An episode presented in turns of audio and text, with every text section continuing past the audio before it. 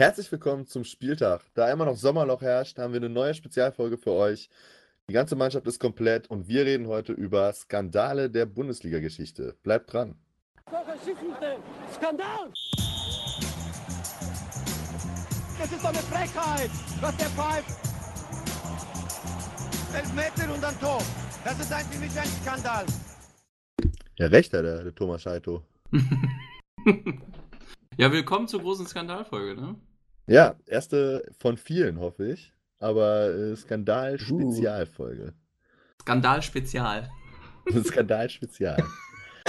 mit Schaf. Mit Schaf. Ja, mit extra Skandal-Spezial mit extra Schaf. Nach letzter Woche Top 11 Spezial gibt es heute Skandal-Spezial.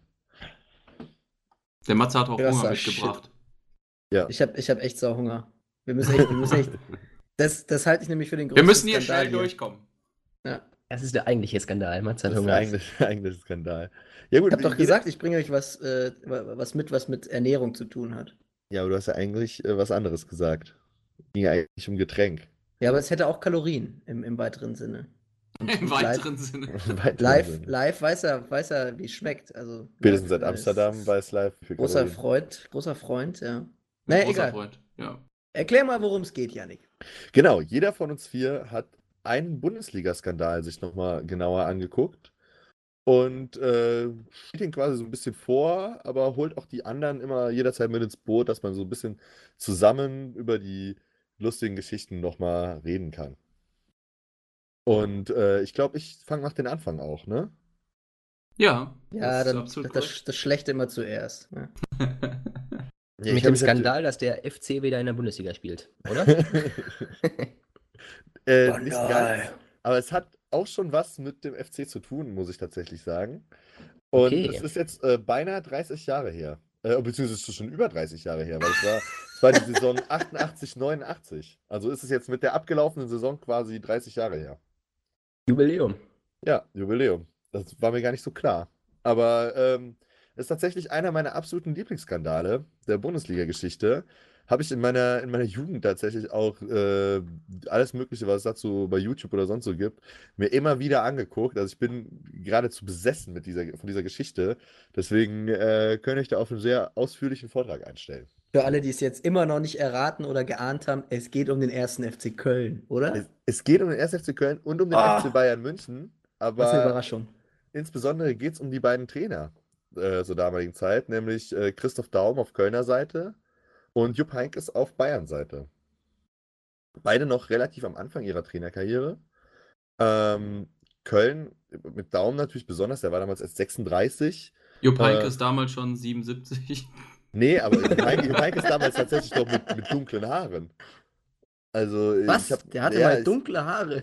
Ich habe auch ein paar Einspieler dabei zu, zu der ganzen Geschichte und es, äh, äh, Jupp Heynckes hat tatsächlich in dem Video, von dem ich die Einspieler habe, hat er noch dunkle Haare gehabt. Damals mit seinem Co-Trainer Mukuku. Sorry. Sorry, der lag mir so auf der Zunge. Nein, der hat, der hat damals U19 gespielt. genau. ja. Mach bitte weiter, Yannick. Also, Köln war.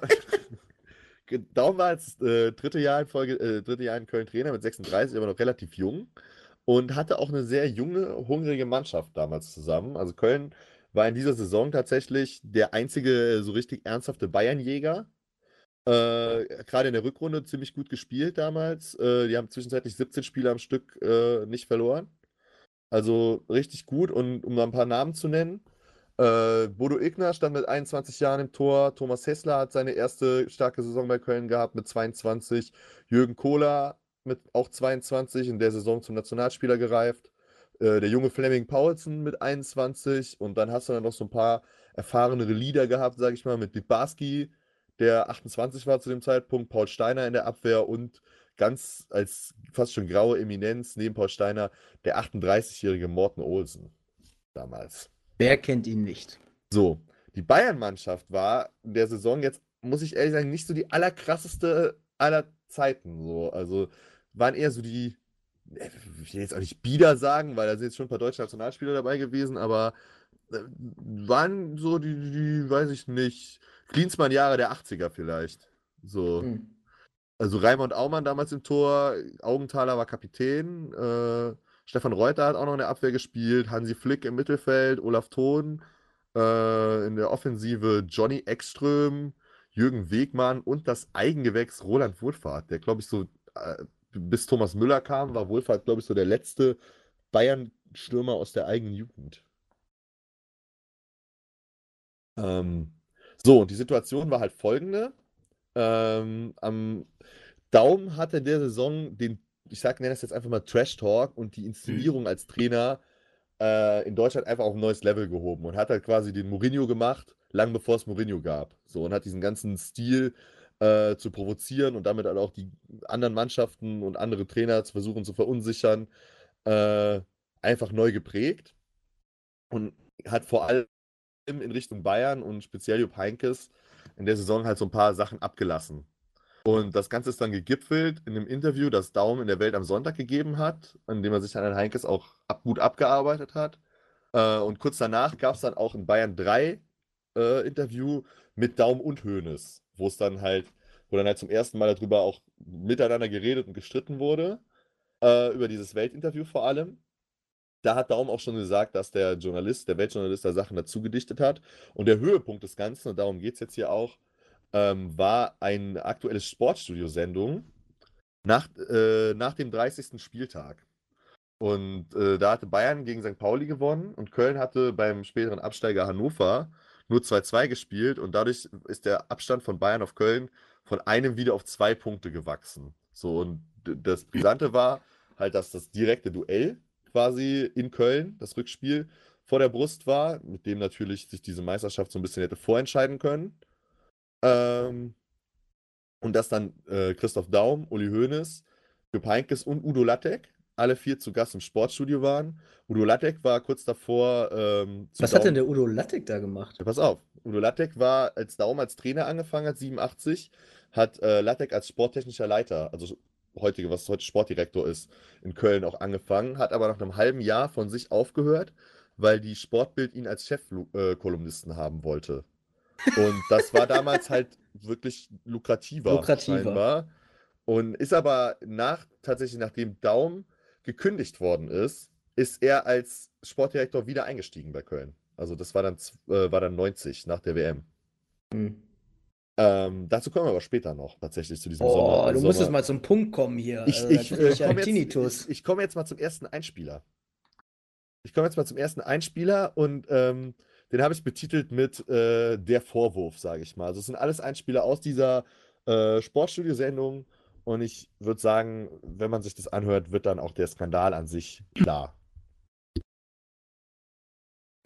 Na, grundweg muss ich da erstmal zu sagen, dass er sich jetzt in der letzten Zeit etwas moderater mir gegenüber verhält. Äh, was ich ganz stark kritisieren muss, das ist, dass er vor vier, sechs Wochen mich massiv beleidigt hat, dass er äh, über die Medien, und das ist etwas, was bisher in der Trainerbranche meines Erachtens ein Novum darstellt, in der Form, wie er mich beleidigt hat, dass das bisher noch nie da gewesen ist. Und ich muss sagen, nicht, dass ich darauf empfindlich reagiere, sondern wenn, wenn er zum Beispiel, wie er es jetzt in, den letzten, in der letzten Zeit gemacht hat, die Bundesliga PR-mäßig anheizt, seine Mannschaft nach vorne peitscht, das ist alles zu akzeptieren. Aber so wie er mich äh, unterhalb der Gürtellinie getroffen hat, ich glaube, das ist nicht zu akzeptieren und das werde ich auch nicht vergessen. Moment, er ist direkt angesprochen, gleich Uli Hoeneß.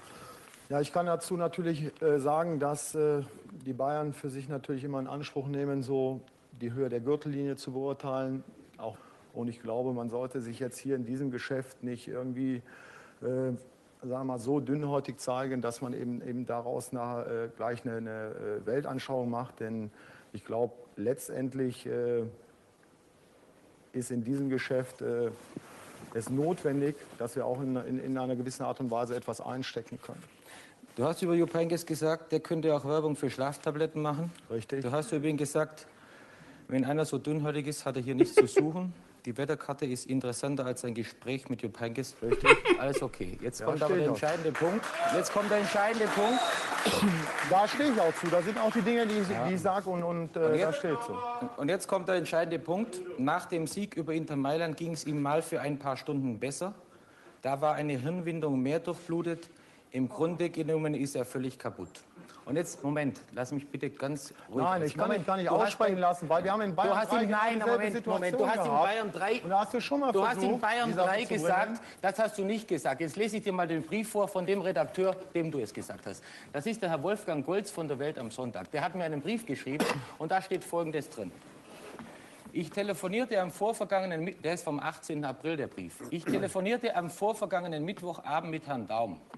Wir sprachen über seine Rolle in der Bundesliga und über seinen Gegenpart, nämlich Herrn Heinkes. Zuerst fiel die Formulierung, die in Welt am Sonntag als Überschrift stand. Dann aber eben exakt noch das, was im Text zu lesen war, nämlich die Sache mit der Hirnwindung und dass Herr Heinkes, Heinkes kaputt sei. Beides sind Formulierungen, und da kennen Sie mich selbst gut genug, die ich nicht benutze. Es ist vielmehr Herrn Daums Duktus. Dass Herr Daum mir Ver Verfälschung und Manipulation nachsagt, ist ungehörig. Ich bin bereit, eine eidesstattliche Versicherung abzugeben. Die Rechtsabteilung des Springer Verlages ist von mir bereits aufgefordert worden, juristisch gegen Herrn Daum vorzugehen. Das ist es, mein Freund. Ja? Ja, ich meine, es ist schön, dass du dich so vorbereiten musst, denn ohne die Vorbereitung würdest du wahrscheinlich ich gar nicht über die Runden das kommen. halten. So nämlich, Freunde. Schön. Da, Äh, Harter aber- Tobak. Ja, aber ein bisschen Dampf im Kessel, ne? da war richtig, da, also war auch richtig Emotionen noch drin. Das merkst du auch später bei den anderen Einspielern noch. Auch von, von Lattek, was sehr für Emotionen da reinbringt, noch zusätzlich. Zu denen, die halt von, von Daum und von, von Uli natürlich schon damals at his best Ach, quasi. Der Uli war da ganz ruhig. Den kenne ich ganz Da anders. hast du es, mein Freund. Der so Uli war da. Bitte. Der Uli, der war da, der war da, der war da ganz ruhig. Der hat gerade irgendwie eine Weihnachtsgans gegessen oder so. Aber ist so aus medialer Sicht auch irgendwie so lustig mit, mit einem Brief und, äh, und einem Telefonat, das geführt wurde und so. Ne? Wirkt halt heute ein bisschen wie aus einer anderen Zeit, aber ist natürlich auch schon ja, wir sind 80er Jahre, mein Lieber. 30 Jahre Da her. gab's, ne? da gab's noch kein Handy. Da hat man noch schön, schön auf dem Festnetz angerufen, Da wurden Oder noch hat Faxe man- verschickt. Briefe geschrieben und Faxe geschickt. So ist es. Ja. Genau, also das war, das war jetzt halt der Vorwurf erstmal, den, den, der von Bayern-Seite quasi in Richtung, Richtung Köln und Richtung Daum kam, äh, dass er da Verschiedenes über Jupp Heynckes gesagt hat und äh, speziell diese Geschichte mit der Hirnwindung halt, hat, äh, hat ähm, Uli Hoeneß nicht losgelassen. Sag mal, Yannick, mal eine, mal eine äh, thematische Frage. So, äh, wie kam es denn zu diesem Streit? Also Köln war da ausnahmsweise mal weiter oben vertreten in der Tabelle? Also wie gesagt, Köln ich war? Köln war zu dem Zeitpunkt wirklich der Bayernjäger Nummer 1. Gab es da Ähm, sonst keinen, oder? Ich weiß, nicht, Udo Lattek war ja wieder, äh, äh, nicht Udo Lattek, äh, Otto Rea war, glaube ich, wieder Trainer in Bremen. Die waren noch relativ gut. Äh, aber, aber Köln war halt wirklich die Mannschaft, die, wie gesagt, am, am, ein, am 30. Spieltag auf zwei Punkte dran war an Bayern. Hm. So. Und dann stand halt dieses direkte Duell bevor und wie gesagt, vier, sechs Wochen vorher, kam man jetzt gerade aus dem Einspieler auch raus, hatte Daum halt diese Aussagen in diesem Interview getätigt. Und also das war jetzt der Vorwurf von der Bayern-Seite. Ich würde sagen, ich spiele direkt auch mal die Erklärung von Christoph Daum oder, oder die, die folgende Rechtfertigung, nenne ich es vielleicht mal, ab. Wie will man das rechtfertigen? Ja, hört es einfach an. Es ist mir bekannt, dass dieser Redakteur mit Herrn Hoeneß befreundet ist. Ja, das und stimmt dass, ja gar äh, nicht. Das ist aufgrund doch eine dieses- Lüge. Aufgrund dieses Verhältnisses. Er hat mit mir in Rotterdam darüber gesprochen. Der ist mit mir befreundet. Und er hat mir auch Ach, gesagt, dass er entsprechend, wenn der Uli Hoeneß das für irgendeine Diskussion anfordert, in dieser Art und Weise darstellen wird. Das war mir auch bekannt und darum überrascht mich das auch nicht. Ich muss nur sagen, dass alle Dinge, wenn ich mich jetzt so vorbereiten würde wie du, wenn ich diese Dinge bringe, die du über, über Leute, die in der Bundesliga äh, noch tätig sind, wenn ich, wenn doch ich den. Herrn Grashoff sehe, doch. wenn ich den doch. Willy Lemke sehe, was Dann du die diffamiert hast, das sind das, was ich hier gesagt habe, sicherlich ist noch Ich lange nicht so schlimm. Aber ich will auch noch weitergehen. Ja. Ich habe zu diesen Journalisten, um das auch nochmal deutlich hier zu machen, gesagt, dass ich angenommen habe, dass nach dem Sieg gegen Inter Mailand Jupp Heynckes eine größere Souveränität haben sollte. Aber die Souveränität scheint mir, ist in der letzten Zeit kaputt gegangen. Das bezog sich einzig und alleine auf die Souveränität und nicht auf den Menschen Jupp Heynckes. Und alles andere, was mit Hirnwindung gemacht worden ist, das hat sich wahrscheinlich Herr Golz insofern selber zurechtgelegt, als auch dir bekannt sein sollte, dass man bei Jupp Heynckes äh, eine gewisse Äußerung, ich will sie jetzt nicht wiederholen, es geht da äh, in in eine gewisse Beleuchtungsart und Weise, die man ab und zu benutzt. Und in dieser Art und Weise ging es um einen durchbluteten Kopf. Um mehr ging es da überhaupt dann nicht. Und ja diese. Art und Jetzt ist er aber- überhaupt jetzt ist er langsam Und du drehst das ja nur so Du- um, du- wie du das jetzt hier im Augenblick brauchst. Wir werden diese diese eine staatliche Erklärung Richtig. erreichen. Das wird Herr Golz machen und dann wollen wir doch mal sehen, ob du nicht etwas vorsichtiger sein musst, denn auch für dich gelten in Deutschland Gesetze. Die Hirnwindung ist eine riesige, das ist die größte Beleidigung, die je ein Trainer über einen anderen in Deutschland gemacht hat. Ja, so schön von Uli Hoeneß gesagt zu bekommen, auch für dich gelten in Deutschland Gesetze. Ich wollte es gerade sagen. Ja, aber ihr habt Äh. jetzt, ihr habt's jetzt dann gehört. Also erstmal sagt Daum natürlich, dass, dass dir, äh, dieser Journalist, dieser Herr Golz, dass das zum einen ein persönlicher Freund von Uli Hoeneß sein soll und zum anderen, dass er das äh, mit der Hirnwindung sich ausgedacht hat. Und das ist Ich glaube, eigentlich. glaub, der Christoph Daum hat gekokst. Sag ich jetzt mal. Ich glaube, ich glaub, der war nicht bei Verstand. Das ist doch die größte Beleidigung, die ein Podcaster je über einen Ja, Bundesliga-Trainer, aber, fe- aber einen da würde ich, würd ich gerne mal eure Meinung zu hören, tatsächlich. Also, das mit der Hirnwindung, so Boah, wie das es halt ist- irgendwie. Da- Das also, ist doch so wir. Das ist, äh, also die, die, die, dieser ganze Zusammenhang, die, die, weiß ich nicht. Also da, das hört sich so an, als würden beide richtig tief in der Scheiße da gerade schon stehen. Und der Einzige, der mir so ein bisschen da leid tut, ist Jupp Heynckes. Ja, das- von, von dem wenn kommt man gleich das auch noch ein Video längeres sieht- Zitat. Ja, wenn man das Video sieht, sitzt er ja auch wirklich so daneben und so, äh, was mache ich hier eigentlich? Was, Ja, ja. Würde was sich eigentlich ich? gern irgendwie so, ein, Man merkt, man merkt halt so eine irgendwie, dass- Schaufel nehmen und ein, und ein Loch Ja. buddeln und sich drin verstecken. So. dass es Also ihm halt das- auch so ein bisschen unangenehm ist alles, Ja, ne? also dass das das, ist- jetzt so quasi auf seinem Rücken da eigentlich ausgetragen wird und eigentlich geht es ja nur darum, dass der eine den anderen verunsichern will, weil man halt gerade im Rennen um die Meisterschaft ist. So, Aber es ne? ist, es ist ja auch für den Zuschauer so. Also ich, ich, ich kenne kenn die, äh, ja, die besagte Sportstudio-Szene auch und ich, ich finde das auch als, als Zuschauer ist das so ein Fremdschämen-Moment, der sich da ergibt. Und man ist Ja. ja, so, äh, irgendwie will ich damit gar nichts zu tun haben, aber ich kann auch nicht, nicht wegschalten. Das ist halt so. Ich finde, Also- fand aber den Spruch von Daum auch geil. Es ist immer schön, wenn die Bayern die Höhe der Gürtellinie bestimmen wollen. Ja, großartiger Spruch. Und dann halt im gleichen dann halt rausholt, wen Hoeneß halt alles zu dem Zeitpunkt. Und das war halt erst 88, 89. Aber wen der da alles schon fertig gemacht hat innerhalb der Bundesliga. Nämlich Lemke, das war ja auch jahrelanges Ding, so, das immer hin und her ging. Und halt auch Krassoff. Ne? Ja, gut, Also- aber jetzt, also ich, ich gebe dir recht, also Hoeneß ist sicherlich kein, kein Kind von Traurigkeit, aber es geht jetzt ja hier trotzdem mal um die Aussagen von Christoph Daum, ob er sie dann getätigt hat oder nicht. Ich weiß es nicht, keine Ahnung, vielleicht kommt da jetzt gleich noch was, vielleicht kannst du das ja gleich Ja, noch auflösen, aber sowas gerade gegenüber Jupp Heynckes, der also ganz bestimmt, also einer der wahrscheinlich freundlichsten und, und überhaupt ehrenhaftesten Männer der Bundesliga und, und überhaupt der, der Menschheit, Gesch- Menschheitsgeschichte ist. Also so etwas zu sagen, wobei man über- muss ja sagen, so ist einfach unter aller Sau. Anfang also der das, das geht 90er nicht. Anfang der 90er hatte Heinkes ja schon noch und Ende der 80er halt auch. Das war ja auch für ihn noch relativ früh in seiner Trainerkarriere. Und er hatte ja schon noch so ein bisschen diesen Ruf Mhm. an sich hängen äh, der Unsouveränität tatsächlich. Dass er schnell an die Decke geht, deswegen auch dieser, Daum will es ja nicht aussprechen, aber dieser Osram-Vergleich halt immer, ne, dass er sein Kopf aussieht wie eine Osram-Glühbirne. So, und dass er halt auch ein, immer ein massives Problem damit hat, äh, seine Autorität zu vermitteln, was ja auch dann später, als er 94 in, in Frankfurt Trainer war, äh, auch ein ganz großes Ding war, aber das vielleicht in der anderen Skandalfolge. Ähm, Mhm. Ich würde sagen, also wir versetzen uns nochmal zurück ins Fernsehstudio, vom Sportstudio. Die Stimmung ist natürlich jetzt relativ aufgehitzt. Ne?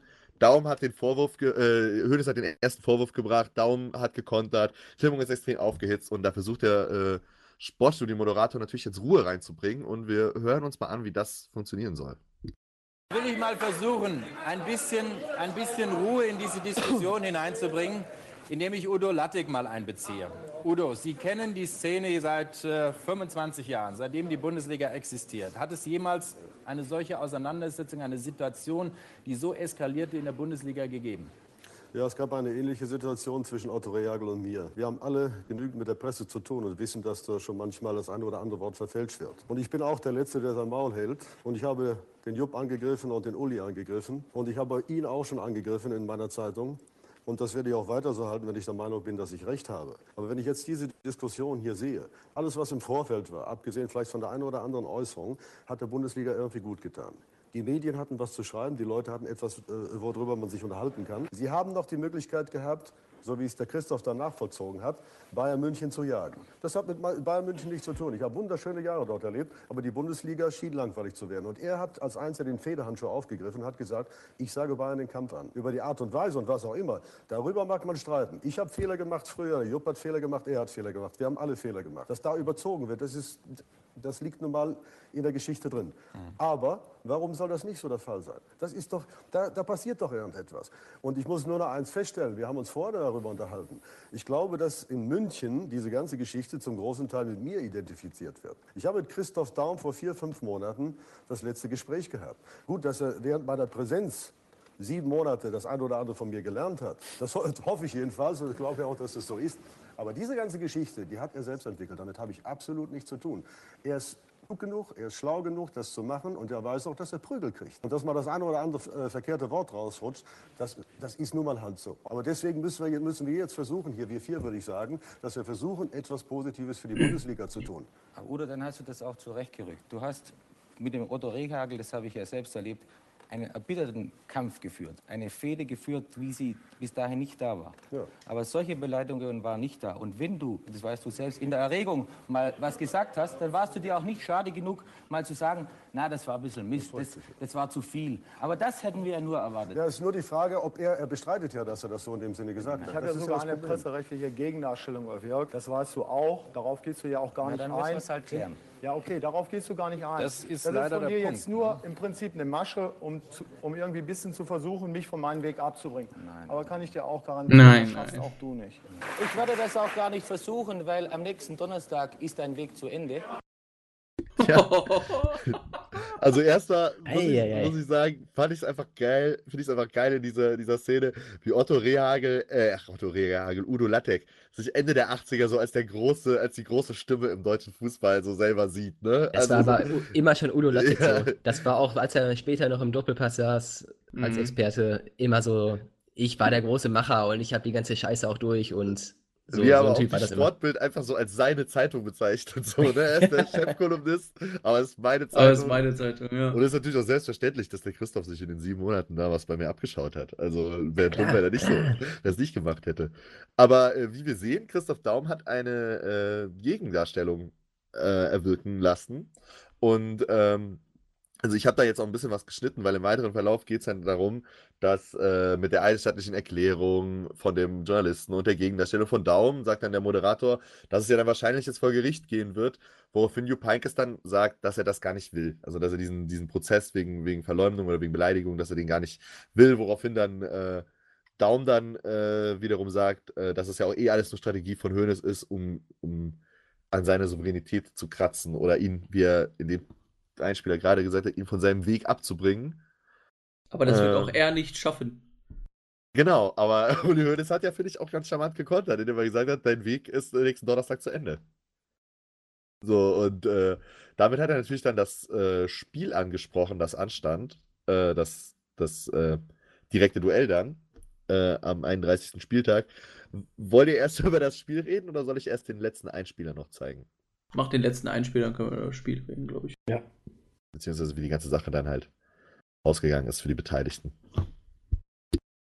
Aber wenn Sie deutscher Meister werden, Jupp Heynckes, dann sagen Sie, mein Gott, Schwamm drüber, was juckt mich, was Christoph Daum vor drei, vier, fünf oder sechs Wochen gesagt hat. Deswegen die Frage mal, werden Sie denn deutscher Meister? Ich muss halt sagen, auch glaube ich, wenn wir deutscher Meister werden würden, kann man äh, das nicht so, wie er es gesagt hat, akzeptieren. Ich glaube, dass es ganz wichtig ist, dass wir Trainer irgendwo eine gewisse Vorbildfunktion in der Öffentlichkeit haben. Und wenn ich sehe, dass in den letzten Jahren die Trainer untereinander, glaube ich, so miteinander verkehrt haben, wie es für die Öffentlichkeit wirklich gut war, dann muss ich sagen, dass durch Christoph Daum natürlich ein Trainer in Erscheinung getreten ist, der meines Erachtens zuerst mal für den deutschen Fußball überhaupt noch nichts geleistet hat. Wenn ich sehe, wie er draußen auftritt, dann habe ich für, für seine Art, sich in den Medien darzustellen, kein Verständnis. Und das ist auch auf den Trainertagungen, ist das, muss ich sagen, besprochen worden, dass der Umgang in der Öffentlichkeit mit dem Kollegen eben doch etwas äh, vernünftiger sein sollte. Wir wollen jetzt hier keine Trainerfortbildung machen, aber zumindest solltest du vielleicht auch mal gesehen haben, dass äh, vielleicht so ein Thomas Hesler mal irgendwann entdeckt worden ist und aufgebaut worden ist. Da ich einen Bodo Ilkner schon als Jugendlichen geholt habe und aufgebaut habe, die mittlerweile Stützen sind. Jürgen Kohler, hoffentlich wirst du den in München noch erleben. Er hat sehr viel bewirken können. Ich kann Ihnen noch andere Leute nennen, die Stützen des deutschen Fußballs sind und die auch ihn sicherlich einiges, die sicherlich auch einiges zum Ansehen des deutschen Fußballs in der Welt beitragen. Und da habe ich auch einen kleinen Anteil mit dran gehabt. Ich will mich jetzt gar nicht größer machen, als ich bin. Nur, man sollte das nicht so darstellen, äh, wie du das sagst, überhaupt keinen Anteil. Ich glaube, man sollte auch da ein bisschen die Ausgewogenheit äh, So jetzt mal du. langsam Ich reinkriegen. glaube, du, So du du das überschätzt dich hier maßlos. Du musst da mal da oben schauen. Also das ist um- ein Ball über dir, das um, ist da, kein um, Heilig. da, um das Maß an Überschätzung zu erreichen wie du, muss ich 100 Jahre alt werden. Das ist. Aber zum Abschied noch mal ein bisschen salty. Ja, ja. Also man, ich finde, man hat auch irgendwie ganz schon rausgehört, dass das den Jupp Heynckes, dass, äh, dass das den schon auf einer persönlichen Ebene auch beschäftigt hat. Also, dass er Ja. da vielleicht auch jemanden gesehen hat in einem, in einem neuen Trainertypen so, mit dem er halt gar nichts anfangen konnte, weil er halt für was ganz anderes steht so. Was? Als, Das hat doch jetzt mit dem Trainertyp überhaupt nichts zu tun. Es geht, Ja, geht doch jetzt in erster Linie mal um diese Aussage, die, die einfach unter aller Sau ist. Also, das ist. Ja, wo ja muss man doch jetzt mal ganz keiner klar weiß, sagen. wie die Aussage denn eigentlich genau stattgefunden hat, ne? Weil es gab ja, dann in der Folge auch diese eidesstattliche Versicherung, es gab aber auch diese Gegendarstellung, also deswegen, das ist ja auch irgendwie im Sande verlaufen, weil darum ging es ja eigentlich auch gar nicht. Geht quasi Also, Aussage gegen es Aussage. Gab, es, ja, es gab aber ja auch noch ein paar andere Aussagen, die, die der Herr Daum da von sich gelassen hat, die er auch noch bestätigt hat. Das macht man einfach nicht. Also, sorry, ja, also das ist ein Verhalten, habe ich überhaupt kein Verständnis für. Ja, ich schon, find's- schon ein schlechter Stil, da gebe ich dir recht. Ich finde es halt ein interessantes Thema, so der Umgang von Trainern untereinander, vor dem Hintergrund, dass ja heute viel über den Umgang von, Tra äh, von den Medien mit Trainern oder den Managern mit Trainern geredet wird. Also ist der, der Umgangston oder was ist die richtige Schärfe innerhalb der Bundesliga, ist äh, immer noch 30 Jahre später ein aktuelles Thema. Janik, da Ja, würde aber mich mal Janik, interessieren. Ja, wie es wie, wie es ausgegangen. Also das äh, Spiel am Genau. 31. Spieltag in Köln hat, hat der FC Bayern mit 3 zu 1 gewonnen. In der 80. In der 80. Minute stand es ja noch 1-1. Äh, Christoph Daum hat dann äh, Jürgen Kohler ausgewechselt, der ja, Den er wo wo hat. schon feststand, dass der dann nächste Saison äh, in München spielt. Äh, zu dem Zeitpunkt. Das ist ja dann auch aus dem letzten Einspieler rausgekommen. Ähm, und äh, also hat Kohler ausgewechselt, äh, hat nochmal einen Stürmer gebracht, wollte halt auf Sieg gehen. Und Roland Wohlfahrt hat dann zusätzlich zu dem ersten Tor, das er schon gemacht hat, nochmal zwei Buden gemacht. Also ähm, vielleicht nicht der beste Bayern-Stürmer aller Zeiten, aber in der Saison auf jeden Fall absolut wichtig. Und äh, ja, Bayern ist Meister geworden, Köln Zweiter. In der Folgesaison übrigens wieder. Also in der Saison 88, 89 mit fünf Punkten. In der Saison 89, 90 ist dann wieder Bayern Erster, wieder Köln Zweiter äh, mit, mit sechs Punkten Unterschied. Dann wurde es halt ein bisschen komisch, weil dann war der WM-Sommer 1990. Ike Hessler ist verkauft worden für 14,5 Millionen Mark zu Juve, was damals die höchste Ablösesumme aus der Bundesliga raus war. Janik, Äh, willst du jetzt ganz kurz, aber willst du jetzt die gesamte Bundesliga-Geschichte in einem Nein, Podcast nein, ich will jetzt einfach nur ganz kurz, wenn du mich kurz lassen würdest, ich würde dann zu einem Fazit kommen. Äh, Daum ist dann unter sehr fragwürdigen Umständen entlassen worden vom damaligen Präsidenten Dietmar Arzinger-Bolten. Das Hessler-Geld ist verschwunden, Köln ist in die Mittelmäßigkeit abgerutscht und ja, der FC Tesla Bayern ist, Geld ist verschwunden. und der FC Bayern ist halt immer noch äh, on top. Der der geilste Club der Welt. Ne? Ah, Janik, was Also- mich auch noch interessieren würde, also wie es bei Daumen und, und Hönes so weitergeht, auch in den 2000ern, äh, das wissen wir ja auch so ein bisschen und da kommen wir vielleicht in der nächsten Skandalfolge nochmal zu, aber was ich nicht weiß, wie es bei Heinkes und Daum dann weitergeht. Ja, Oder ich wie, glaub, wie die, man- man hat wie die heute dann zueinander halt- stehen. Also ich glaube, die stehen heute immer noch mit zueinander, wenn der eine von den beiden den Raum betritt, geht der andere raus. Also ich glaube jetzt nicht, dass es da die große Aussöhnung irgendwann mal gegeben hat. Genau wissen tue ich es tatsächlich jetzt nicht, aber Ja, Heinkes äh, hat natürlich da auch gesagt, das werde ich ihm nie vergessen. ja, nie verzeihen. deswegen. Also ich glaube halt wirklich, dass die als Typen so unterschiedlich waren und dass Ja. das äh, man muss ja wirklich ja sehen, Daum war damals 36, ne? Also das, das ist ja wirklich noch jung so und äh, So als Da würde der sich so eine- Nagelsmann im Moment Ja, genau, da lässt man total abdrehen. Da lässt man sich so eine Aussage ja eher hinreißen. So, Heinkes war ja auf jeden Fall schon irgendwie in seinen, in seinen 50ern, so altersmäßig. Oder späte 40er, aber der war natürlich ein bisschen so, also ein bisschen beruhigter. Er hat auch Das habe ich auch rausgeschnitten, aber auch in dem, in dem Gespräch, da hat er halt auch gesagt, ich, brauch, ich muss mich nicht so darstellen, ich muss mich nicht so ausleben in den Medien. Das habe ich als Spieler schon gemacht. So, ne? Womit dann halt so ein bisschen auf die Spitze in Richtung Daumen kam. So, ich habe als Spieler auch schon was gerissen. So, was hast du als Spieler gerissen? Nix. So, deswegen, ja. Dann war er persönlich wohl so getroffen, dass er das bis heute dann nicht verziehen hat. ne? Ich meine, weil so, so ein Hoeneß und Lemke zum Beispiel, die haben sich ja mittlerweile verziehen und reden wieder normal miteinander, verstehen sich halbwegs gut. Ja, muss man denen- natürlich auch sagen, die hatten ja dann auch irgendwie gar keine Berührungspunkte mehr. So, ne? Ja, das, das stimmt natürlich, ja.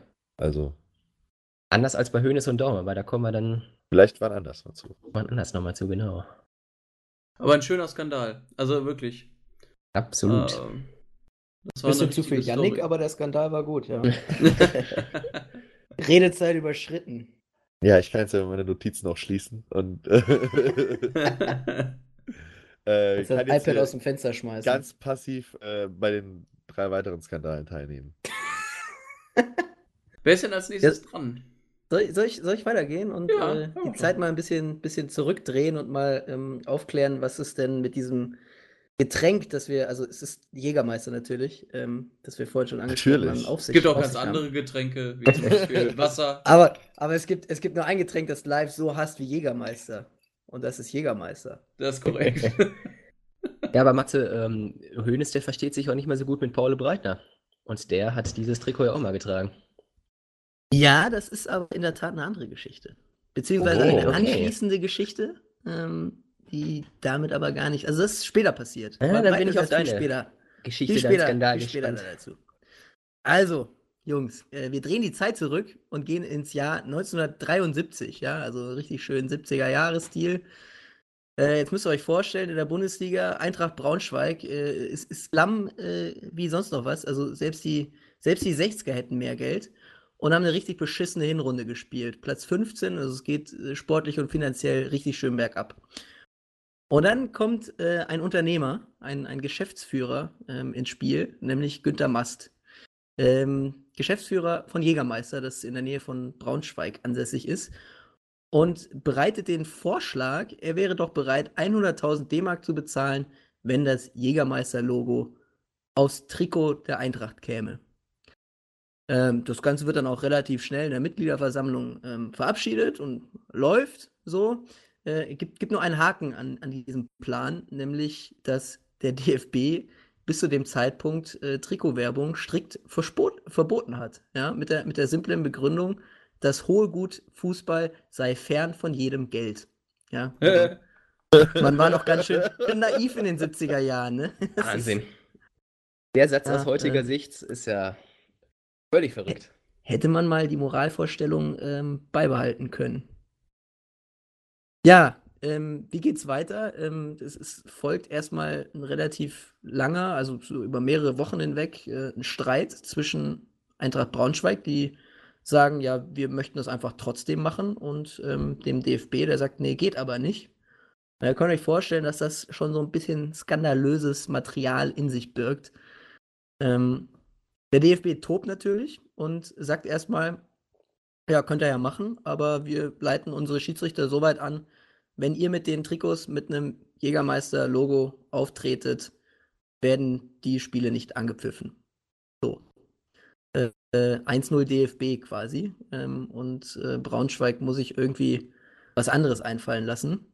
Ähm, das ist bis dahin also äh, so, so halbwegs der Rede wert, was aber ähm, ziemlich genial ist, war der Coup von Günter Mast, ähm, weil natürlich das gesamte mediale Echo.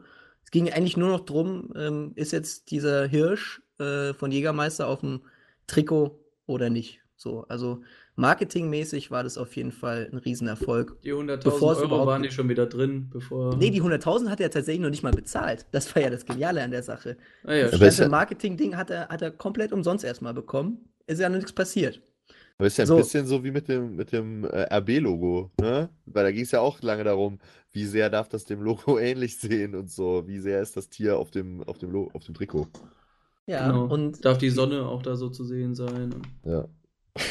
Du, du sprichst es schon so ein bisschen an. Ähm, ich glaube nämlich tatsächlich, dass RB ähm, sich da ein bisschen was abgeschaut hat. Jetzt kommt nämlich der Clou an der Sache. Ähm, die Braunschweiger sind auf eine rela relativ clevere Idee gekommen und haben gesagt, jo, dann ähm, lass doch einfach, einfach unser Wappen ändern. Ja, also äh, haben dann einfach aus einem Löwen einen Hirsch gemacht. Das sah dann sehr ähnlich wie das Jägermeister-Logo aus. Und am 23. März 1973 konnte die Eintracht zum ersten Mal mit einem Jägermeister-Hirsch auf dem Trikot auflaufen und hat davon 100.000 oder dafür 100.000 D-Mark bekommen. Äh, bittere Ende an der Geschichte ist, dass es am Ende überhaupt nichts gebracht hat und Braunschweig trotzdem abgestiegen ist. Aber, ähm, und das ist jetzt so, dass ähm, ja die Prägung der Bundesliga, ähm, das war dann der Moment, in dem quasi ja, Trikotwerbung zum ersten Mal auch dann, also ein halbes Jahr später wurde es offiziell auch erlaubt, aber das war so ein bisschen der, der Vorbote davon. Und ähm, seit 73 ähm, ist Trikotwerbung nicht mehr wegzudenken, würde ich mal behaupten. Und gipfelt ja jetzt äh, in RB, so in, dem, in der absoluten ja, maximalen Vermarktungsgröße. Paul, Ja, dann- Paul Breitner war doch damals bei Braunschweig, oder? Ja, genau, der ist ja dann dahin. Ja, also das ist später dann.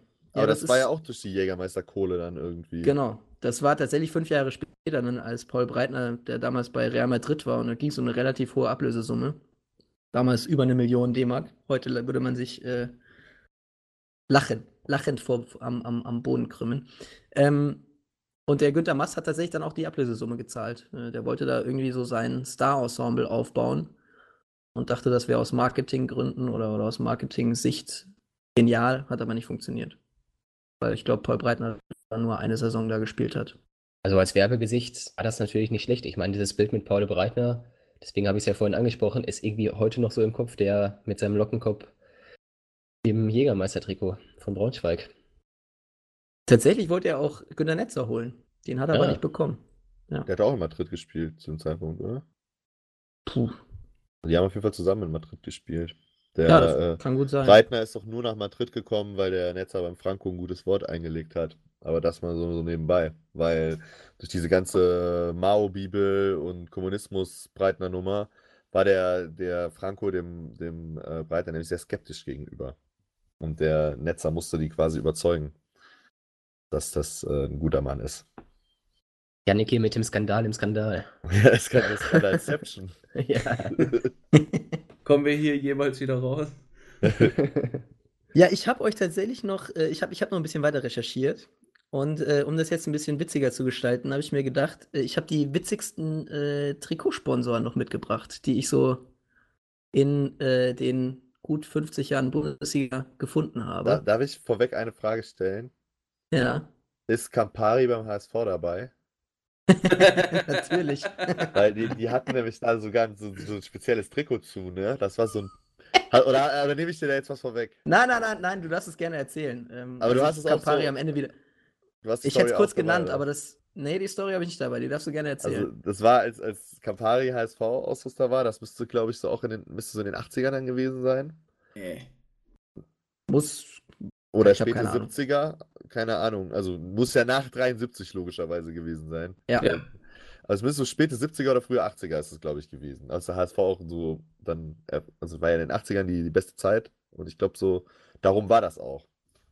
Und da Ja. war, äh, weil Campari ja dann durchaus auch schon eher ein Frauengetränk war zu der Zeit, ähm, hat man sich dann überlegt, dass man doch einfach äh, pinke Auswärtstrikots machen könnte mit der Campari. Also hat Campari dann so den Vorschlag reingebracht als Sponsor. Ne? Weil Damit die Damen da halt auch etwas angesprochener sind und auf das Campari-Logo im HSV-Trikot überhaupt aufmerksam werden. Und das hat der HSV dann auch gemacht. Und ich glaube, das ist das schlecht verkaufteste HSV-Trikot aller Zeiten gewesen. Auch einfach nicht gut aus. Nee, so ein pinkes Trikot und da steht Campari noch drauf. Das ist wirklich. Könnt ihr Ja. euch an das Faber-Castell-Trikot von, vom VfL Bochum noch Ja, erinnern? selbstverständlich. Das war habe ich geil. auch noch. Selbst- Das war geil. Hast du das Großartig. wirklich? Ja, sicher. Echt Foto. Foto, das ist nicht Jetzt? passiert. Sensationell. Was ich nämlich dazu gelesen habe, ist, dass sich die Spieler immer die Brustwarzen abkleben mussten, Ja. weil, der, weil, weil die Werbung so, so steinhart ist, dass das wohl so gekratzt hat. Richtig, der, die, diese komplette Werbung da vorne drauf war wie ein Schild ähm, und war im Endeffekt äh, nicht drauf gedruckt, sondern wie ein Flock einfach drauf. Ähm, und es war unangenehm zu tragen. Es Vor war allem, wenn es mal, wenn's mal geregnet hat, diese ganzen Trikots in dem Stoff damals, die haben sich ja, Ja. so Richtig aufgesogen, vollgesogen. 5 Kilo schwerer gefühlt. Absolut richtig. Wisst ihr denn, so, ich, ich frage jetzt einfach mal so in die Runde, ähm, wisst ihr, wen der FC Schalke 04 als ersten Sponsor auf seinem Trikot hatte? Kercher. Oder für wen, umgekehrt, für wen Schalke zum, äh, zuallererst Trikotwerbung gemacht hat? Ebbe Sand. Ebbe Sand aus Tschechien. Tschechien? Nein. Ebbe Sands tschechische Heimatstadt Kalina. Ja, wer wissen will, was es damit auf sich hat, der soll noch mal in unsere Folge der Legenden-Elfs reinhören. Ja. Boah, kein- das war legendär. Äh, War, war wahrscheinlich, war Gazprom schon, oder? nee, Nein. Kercher. Nein, Aber Kercher kam später. es, es ist eigentlich noch, noch viel trauriger, weil, weil Schalke niemanden gefunden hat, den sie, ähm, ja, der, der Geld für sie bezahlt, haben sie einfach für sich selber Werbung gemacht. Und dann, dann Schalke auch in der Mitte als Logo äh, auf ihrem Trikot. Also, Fand ich sehr cool. Hier. Ein Jahr später haben sie es dann schon cleverer gemacht. Da hatten sie dann äh, die Deutsche Krebshilfe ähm, als, als Logo und als äh, Ja, das ist doch, Ja, das ist Sponsor doch auf der Brust. Eine sinnvolle Sache. ja. Ähm, witzig war es auch, was der FC Homburg in der Saison 87, 88 Ja. auf dem Trikot hatte. ich weiß es. Da stand nämlich London drauf. So, wisst ihr denn, was London ist? Kondome. Ja. Es gab, es gab Kondomwerbung auf den Trikots. Text. War, war natürlich auch hoch umstritten. In welchem Jahr war das? Das war 87, 88, also noch gar nicht so lange her, könnte man meinen. Ja, Und aber der zu der DFB Zeit wahrscheinlich noch ein mittelschwerer Skandal. Also auch schon 40 Jahre, ne? Aber. Ganz- Ja, ist so alt, so, so alt wie dein Skandal halt auch, ne? Fast. Jetzt 10 Jahre jünger. Ja, auf Alter. jeden Fall, auf jeden Fall äh, hat der DFB das, äh, wie Marcel das auch schon richtig gesagt hat, tatsächlich auch nach kurzem, ich glaube nach ein, zwei Spielen wieder verboten, weil das gegen den Moralkodex äh, wohl verstöße. Und der FC Homburg hat aber dann letztlich per Gerichtsurteil äh, ja, den, den Sieg errungen und durfte ab dem Zeitpunkt äh, London als Trikotsponsor führen. Was ich auch sehr witzig fand. Ne? Äh, dann gab es noch einen, einen ähm, nordrhein-westfälischen Amateurverein im Jahr 1979, als es gerade so um, äh, um Kernenergie, nein, danke ging, ähm, sich einen französischen äh, Energielieferanten als Sponsor besorgt hat und äh, fett auf dem Trikot Kernenergie, ja bitte stehen hatte. Nein, oder? Das Auch ist kein schön. Witz. Wer war Hat, hat, das? das war der SV 09 Bäsweiler. Ich hoffe, ich spreche es richtig aus. Ähm, gab natürlich auch entsprechend Wahrscheinlich Ärger Basweiler, aber ist egal. Kann auch sein, ja. Kann, kann auch sein. Und nach einem Jahr war der Sponsor auch wieder weg. Ähm, ja, eine, den, den wahrscheinlich bekanntesten, zumindest im äh, rheinischen Raum, ist, sind natürlich die Toten Hosen. Ja. Schön für zwei Jahre die Fortuna Mhm. gesponsert. Ist halt auch so eine Ja. Sache, ne, wo ich, wo ich als Köln-Fan halt auch immer, immer sage, da, Fortuna Düsseldorf ist halt so ein biederer Verein eigentlich. Und durch die, durch die toten Hosen kriegen die dann irgendwie so, ein- so ein halbwahres St. Pauli-Image, dass die aber eigentlich gar nicht, so ist der Verein eigentlich gar nicht. Und das ist dann halt nur der, dieser tote Hosenstempel, der, der die dann irgendwie cool wirken lässt. So, aber dabei ist das gar nicht so. Ich bin ja kein Düsseldorf-Fan, aber dieser, dieser Vergleich zwischen St. Pauli und Düsseldorf, allein wenn man diese beiden Städte vergleicht, Ja, nein, verstehst auch du, was ich meine? Also dieses das ist so weit Image weg. her, weil Ja, die die Hosen als Punkrock-Band halt irgendwie so dranhängen und so. Ich bin da bei dir. Das, aber das ist halt einfach nicht so. Das nee, ist, äh, also, ist alles sehr also, bieder da. schick mal, schick mal die Kunden von, von der Kö nach St. Pauli und umgekehrt. Das passt Mhm. irgendwie nicht so ganz zusammen. Da ist Hast du ein Problem? Kleine- kleine Differenz. Okay, weiter. Besser ist es. Ja, ich dachte mir, worüber wir jetzt vielleicht noch diskutieren könnten, ist nämlich, äh, um jetzt einen aktuellen Bogen zu spannen, ähm, Werder Bremen. Ja, aber Moment, äh, nur, ist- aber äh, Der Skandal jetzt vorbei. So, so, Ja, so, so, so Nee, dann- unbiedere ich- Sex, Sexsponsoren wie London durften dann nicht aufs Trikot, aber, äh, aber Alkohol war nie ein Problem, oder was? Das war typisch Nee, Alkohol. Alkohol und Zigaretten waren nie ein Problem. Zigaretten ja auch ganz äh, bekannt. Also ganz viele, Ist äh, ja haben für- für- auch Paul Breitner übrigens selbst äh, in seiner Zeit in Braunschweig, als er noch das, ähm, da, das Hirschwappen quasi trug, hat äh, für einen Zigarettenhersteller Werbung gemacht. Paul Breitner ist ja ein deutscher Marlboro-Mann. Mario, Mario Basler ist der deutsche Marlboro. Früher, da haben wir noch alle geraucht, Elf und ich. Meine Meinung. Der Effe, der Effe und der Basler, die haben nie geraucht, das sage ich euch. Das ist eine Verschwörung vom Springer Verlag. Nee, nee, so nee. Ich, ich, krieg, ich krieg da auf jeden Fall eine einstattliche Erklärung. Als hatte, als hatte ich versucht, die Rechtsabteilung vom Springer Verlag ist bereits in Kenntnis gesetzt, gegen Herrn Daum vorzugehen. Ja. Ist in Kenntnis gesetzt, gegen ihn vorzugehen.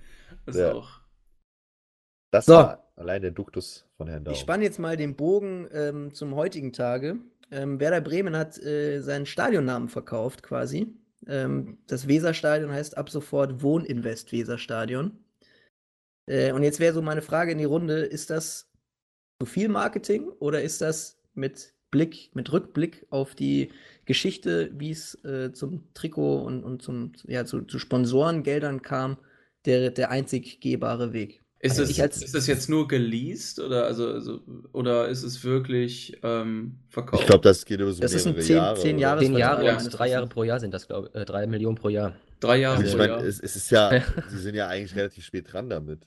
So finde ich. Also andere Stadien sind ja auch schon. Genau, des, deswegen wollte ich gerade sagen, ich als Gladbacher bin da natürlich absolut gegen, weil Gladbach als einziger Verein noch den Namen Borussia Park pflegt und damit neben den beiden Berliner Vereinen noch ähm, ihren Markennamen so quasi hat. Aber alle anderen Bundesliga-Vereine haben auch Sponsoren im Stadionnamen. Gut, da muss man natürlich nochmal differenzieren, weil es gibt ja Vereine, denen ihr Stadion auch gehört und anderen gehört das Stadion ja gar nicht. Ne? Und äh, zum Beispiel äh, Union und äh, Gladbach, die sind ja auch beide, ich weiß, Besitzer. Äh, also Union ja auf jeden Fall, aber äh, Ja. bei Gladbach weiß ich es jetzt nicht. Das müsstest du vielleicht besser wissen. Ich glaube, Äh, mittlerweile ist es abbezahlt, aber das war auch nicht immer so. So, das Rhein-Energiestadion zum Beispiel gehört ja gar nicht dem FC, das gehört ja der Kölner Sportstätten GmbH. So, und also quasi der Stadt. So, und äh, das Olympiastadion gehört ja auch nicht Hertha.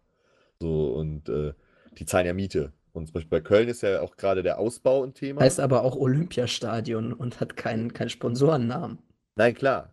Aber äh, Hertha könnte das jetzt auch nicht irgendwie Hertha, Hertha-Palast nennen oder Spreepalast oder wie sie es nennen wollten. So. Ging ja, weil es ist ja auch beim Olympiastadion auch nochmal eine ganz andere Geschichte. So, ne? Aber äh, zum Beispiel beim FC ist es ja so, da ist ja gerade der Aufbau, Ausbau auch im Gespräch und im Zuge des Ausbaus auch äh, der, der Kauf von der Stadt und ich weiß es jetzt halt nicht, ne, ob man dann auch dann zum Müngersdorfer Stadion zurückgehen würde oder ob man dann halt weiterverkauft, auch an Rheinenergie oder an irgendwen anders, aber das ist ja, wie gesagt, mittlerweile sehr handelsüblich. Bei Dortmund? So, ist die Signal Allzu schlimm Iduna, ist ne? es wahrscheinlich nicht. Bei Dortmund ist ja auch ein Beispiel, da nennen die Fans ja auch noch Westfalenstadion, oder Ja. live? ja, natürlich. Also, Aber, aber ist äh, wenn, Signal wenn Iduna man. Park, ne? Nee, Offiziell. Westfalenstadion. Ja, Also, offiziell. äh, offiziell ist es der Signal Iduna Park. Ja, außer, ja. außer in der UEFA Champions League, äh, da ist der offizielle Name einfach BVB Stadion Dortmund. Echt? Ja, Das sind, das sind unterschiedliche, äh, also für, ach, das ist interessant. ja. Das ist da Weil das unterschiedliche irgendwie da nicht- Wettbewerbe. weil das da irgendwie nicht ähm, äh, umbenannt werden, keine Ahnung, weil die UEFA ja äh, eigene Sponsoren immer mitbringt, international. Mhm. Und dann darfst du das irgendwie. Naja, du musst dir dann auf einmal deine Steher in äh, Sitzplätze umwandeln und so eine Scheiße. Und ähm, die Umbenennung gilt auf jeden Fall noch bis 2026. Ähm, und dann hoffe ich einfach darauf, dass äh, die Dortmunder an der Stelle entscheiden werden, das einfach wieder Westfalenstadion zu nennen. Weil ich halte, Kann ich mir nicht diese, vorstellen. ich halte diese Umbenennung von Stadien immer pff, halte ich Ja, für schwierig. sinnlos. Schwierig. Also halte ich für, halte ich für sinnlos. Auch ich würde als Signal Iduna Gruppe, ja, ähm, hätte ich da keinen, ähm, hätte ich gar keinen Werbewert, würde ich da nicht drin sehen. Ja gut, Signal Iduna Westfalenstadion wäre natürlich noch eine Option, dann wie in Bremen, ne? Dass der Originalname behalten wird, aber dass du den Werbetitel, also den Ja, aber was bringt dir das denn? Du bezahlst Je- da Jeder, Millionen. der in Dortmund Fußball gucken geht, liest zumindest auf dem Ticket einmal deinen Namen. ja, und? Ja, hört ihn auch sehr oft. Und hört ihn und alles mögliche. Naja, gut, okay, also ich will mich jetzt nicht drüber streiten, ob das jetzt Sinn macht oder nicht, aber ähm, Was macht sie, was macht Signal Iduna eigentlich? Versicherung. Versicherung, genau wie Allianz hätte, ich, auch. hätte ich aber sicherlich ohne, ähm, ohne das Sponsoring äh, nie erfahren, glaube ich. Dass äh, Ja. die Allianz ein Versicherer ist. Ja, gut, bei denen weiß ich es, weil das halt die Allianz in München dann doch relativ prägend ist. Aber ähm, von, vom Signal Iduna hätte ich jetzt, glaube ich, nicht viel gehört, wenn das nicht äh, irgendwie mit dem BVB verbunden wäre, muss ich ganz ehrlich sagen. Ja. Wie gesagt, für die eingefleischten Fans spielt es, glaube ich, auch einfach keine große Rolle. Also gibt es ja, Ja, mehrere Beispiele, Dortmund oder auch. Frankfurt, die ist ja auch weiterhin Waldstadion nennen, anstatt Commerzbank Arena. Ja. Ich glaube, das ist halb so wild und einfach eine schöne Einnahmequelle für den Verein dann am Ende. Ja. Ja, da fließen mehrere Millionen im Jahr für, also ich würde als, als Signal Iduna immer darüber nachdenken, ist das mir, der Werb, ist der Werbeetat nicht vielleicht woanders besser aufgehoben? Aber Ist ja. äh, kurze, bevor wir zum nächsten Skandal kommen, kurze Schnellrunde, ganz schnelle Impulsantwort. Der peinlichste Trikot, aus eurer Sicht, peinlichste Trikotsponsor von eurem Verein aller Zeiten. Ganz spontan. peinlichste. Impulsiv, was jetzt erst Ja, einfällt. äh, so viele hatten wir, glaube ich, gar nicht. Opel, als einer von, ich glaube, zwei Sponsoren, die mir gerade einfallen. Der, der, der, der FC Bayern hatte Opel? Ja. Oder Ja, ich, peinlich ist vielleicht auch, peinlich ist vielleicht auch Quatsch, sagen wir der lustigste. Vielleicht auch. Also ich weiß jetzt, Opel ist jetzt Also so bei lustig. mir ähm, ist immer noch äh, Continental im Kopf. Echt? Ja. Ich hätte bei Dortmund jetzt safe gedacht, du sagst erst Oliver. Nee, scheiß auf S. Oliver. Da, aber äh, Continental einfach auch dadurch, oder ich weiß gar nicht, war S. Oliver auch in diesen Zeiten, da, hat, da hatte der BVB so ein unglaublich unangenehmes Gelb als Trikotfarbe. Ja. Könnte ich noch dran erinnern? Das war jetzt Dieses nicht so ein Neon schönes Sonnengelb, sondern so, genau. Also von der Champions League Oh. 97 auch, ne? Da- Dieses, dieses Neonfarbene. Genau. Ja. Gott, war das schlimm. Und auch die Designs, das war, da war alles nicht okay. Aber Da S. war Oliver war ja okay. schon in diesem Sonnengelb dann wieder eigentlich, oder? Meine ich. Mich zu erinnern. Äh, Das war ja. schon wieder so ein, so ein klassischeres Gelb war auf jeden Fall. Ich glaube, die haben ein bisschen auch noch in, ähm, in Neongelb gespielt und sind dann in so ein Goldgelb übergegangen. Da hatte der BVB auf einmal auch ganz viel Weiß irgendwie im Trikot. Marcel? Ich glaube, ich bleibe da auch bei Gladbach beim Gelb und nehme den aktuellen Postbank-Sponsor. Das Schlimmste. Im Vergleich zu den letzten, die mir so im Sinn sind, äh, finde ich schon. Also der hat mehrere Trikots ja, Aber- wirklich ruiniert oder kaputt gemacht, äh, indem dieser gelbe Balken halt immer da drauf ist. Ansonsten hatte Gladbach davor schon ganz schöner. Also mein Lieblingstrikot ähm, ist immer noch dieses 95er Diebels-Trikot, wo, wo FM Pokalsieger wurde. Ja. Ich finde auch Jever irgendwie bei Gladbach habe ich irgendwie sehr ikonisch äh, im, im, im Hinterkopf. Ich weiß auch nicht warum. Ja, Anfang Aber- der zwei- 2000er, ja. ja. Ja, bei, bei Köln ist, also wenn man jetzt wirklich von lustig und, und, und ausgeht so und, und ein bisschen peinlich, fand ich Doppeldusch. Eigentlich immer Doppeldusch. Und äh, in, der, in der jüngeren Vergangenheit, was Fanny ich Frisch. se- selber hatte, natürlich Fanny Frisch, klar. Ja. jo. Gut, äh, nächster Skandal, würde ich sagen. Ja, bevor wir dazu kommen, vielleicht noch der Aufruf. Ich finde das eine lustige, schöne Rubrik. Also an euch da draußen, wenn ihr nochmal weitere schöne Trikotsponsoren habt, schickt sie uns gerne. Genau, falls euch irgendwas Lustiges noch einfällt von eurem Verein. Ja. Was wir jetzt hier nicht bedacht haben. Ed der Spieltag. Auf Instagram. Jo. Genau. Dann kommen wir jetzt aber zu Skandal Nummer 3. Den habe ich nämlich für euch vorbereitet. Und der ist der jüngste bisher. Gar nicht so lange her, 15 Jahre etwa. Schiedsrichterskandal, der größte in der deutschen Fußballgeschichte wahrscheinlich. Robert Holzer ist das Stichwort. Holzer, Holzer. Zieh deine Ja. Maske aus. Das ist nämlich heute sogar offizielles Schimpfwort. Also, Matze, wenn du mit hochrotem Osram-Kopf auf dem Kreisligaplatz bist und den, und den Schiri anmeckerst und ihn Holzer nennst, Ja, dann müsstest du mit der roten Karte bestraft werden. Das stimmt. Aber Schiedsrichter äh, leiten Spiele ja in der Regel nach dem Credo äh, alles sehen und manches hören. Ah, da ist das Fingerspitzengefühl gefragt. Das, das Fingerspitzengefühl, ja. ja. Also, du hast es noch nicht gemacht. Nee, ich, äh, ich wurde aber tatsächlich erst vor einem Jahr oder so von einem Schiedsrichter mal darauf hingewiesen, was ich denn nicht dürfte oder was ich denn nicht sagen dürfte. War aber eine andere Okay. Geschichte. War, Okay. war nicht Holzer. Und er hat, mich, er hat mich nicht mit Rot runtergeschmissen, obwohl er mir klar gesagt hätte, dass er das eigentlich äh, laut Regularien hätte tun müssen. Aber Er wollte ja nur zeigen, dass er, wenn er wollte, dass er könnte. Ja. Genau, wenn er wollte, dann könnte er. Dann, wenn er wollte, dass er könnte. Darum ging es Ja. ihm nur. Ja, um den Holzer-Skandal nochmal ein bisschen aufzurollen. Ähm, Auslöser war dieses ja, berühmte Pokalspiel zwischen Paderborn und Hamburg. Ähm, und ja, um sich da nochmal ein bisschen reinzufühlen, haben wir auch dazu einen kleinen Einspieler. 2 zu 4 in Paderborn. Das Aus im Pokal. Ein gewisser Herr Robert Heutzer stellt nach einer 2 zu 0 Führung des HSV erst Emilien Penzer vom Platz und pfeift dann noch zwei absurde Strafstöße für Paderborn. Später wird sich herausstellen, dass die Pokalpartie des HSV Teil des unglaublichen Wettskandals ist. Zu spät für den HSV. Das Schauspiel von Paderborn, ganz sicher eines der dunkelsten Kapitel der deutschen Fußballgeschichte. Emile Penzer ist ja auch bekannt als Partner der tschechischen Sturmlegende Erbe Sand bei Schalke 04 gewesen. Ja, ich merke schon, das wird ein Running Gag. Mir, mir ist aber auch gerade, ge- also Emil im Penzer wäre natürlich auch ein überragendes Wer bin ich gewesen, ne? Ja, also, das stimmt. Die, der Zug ist jetzt leider abgefahren, aber Ja.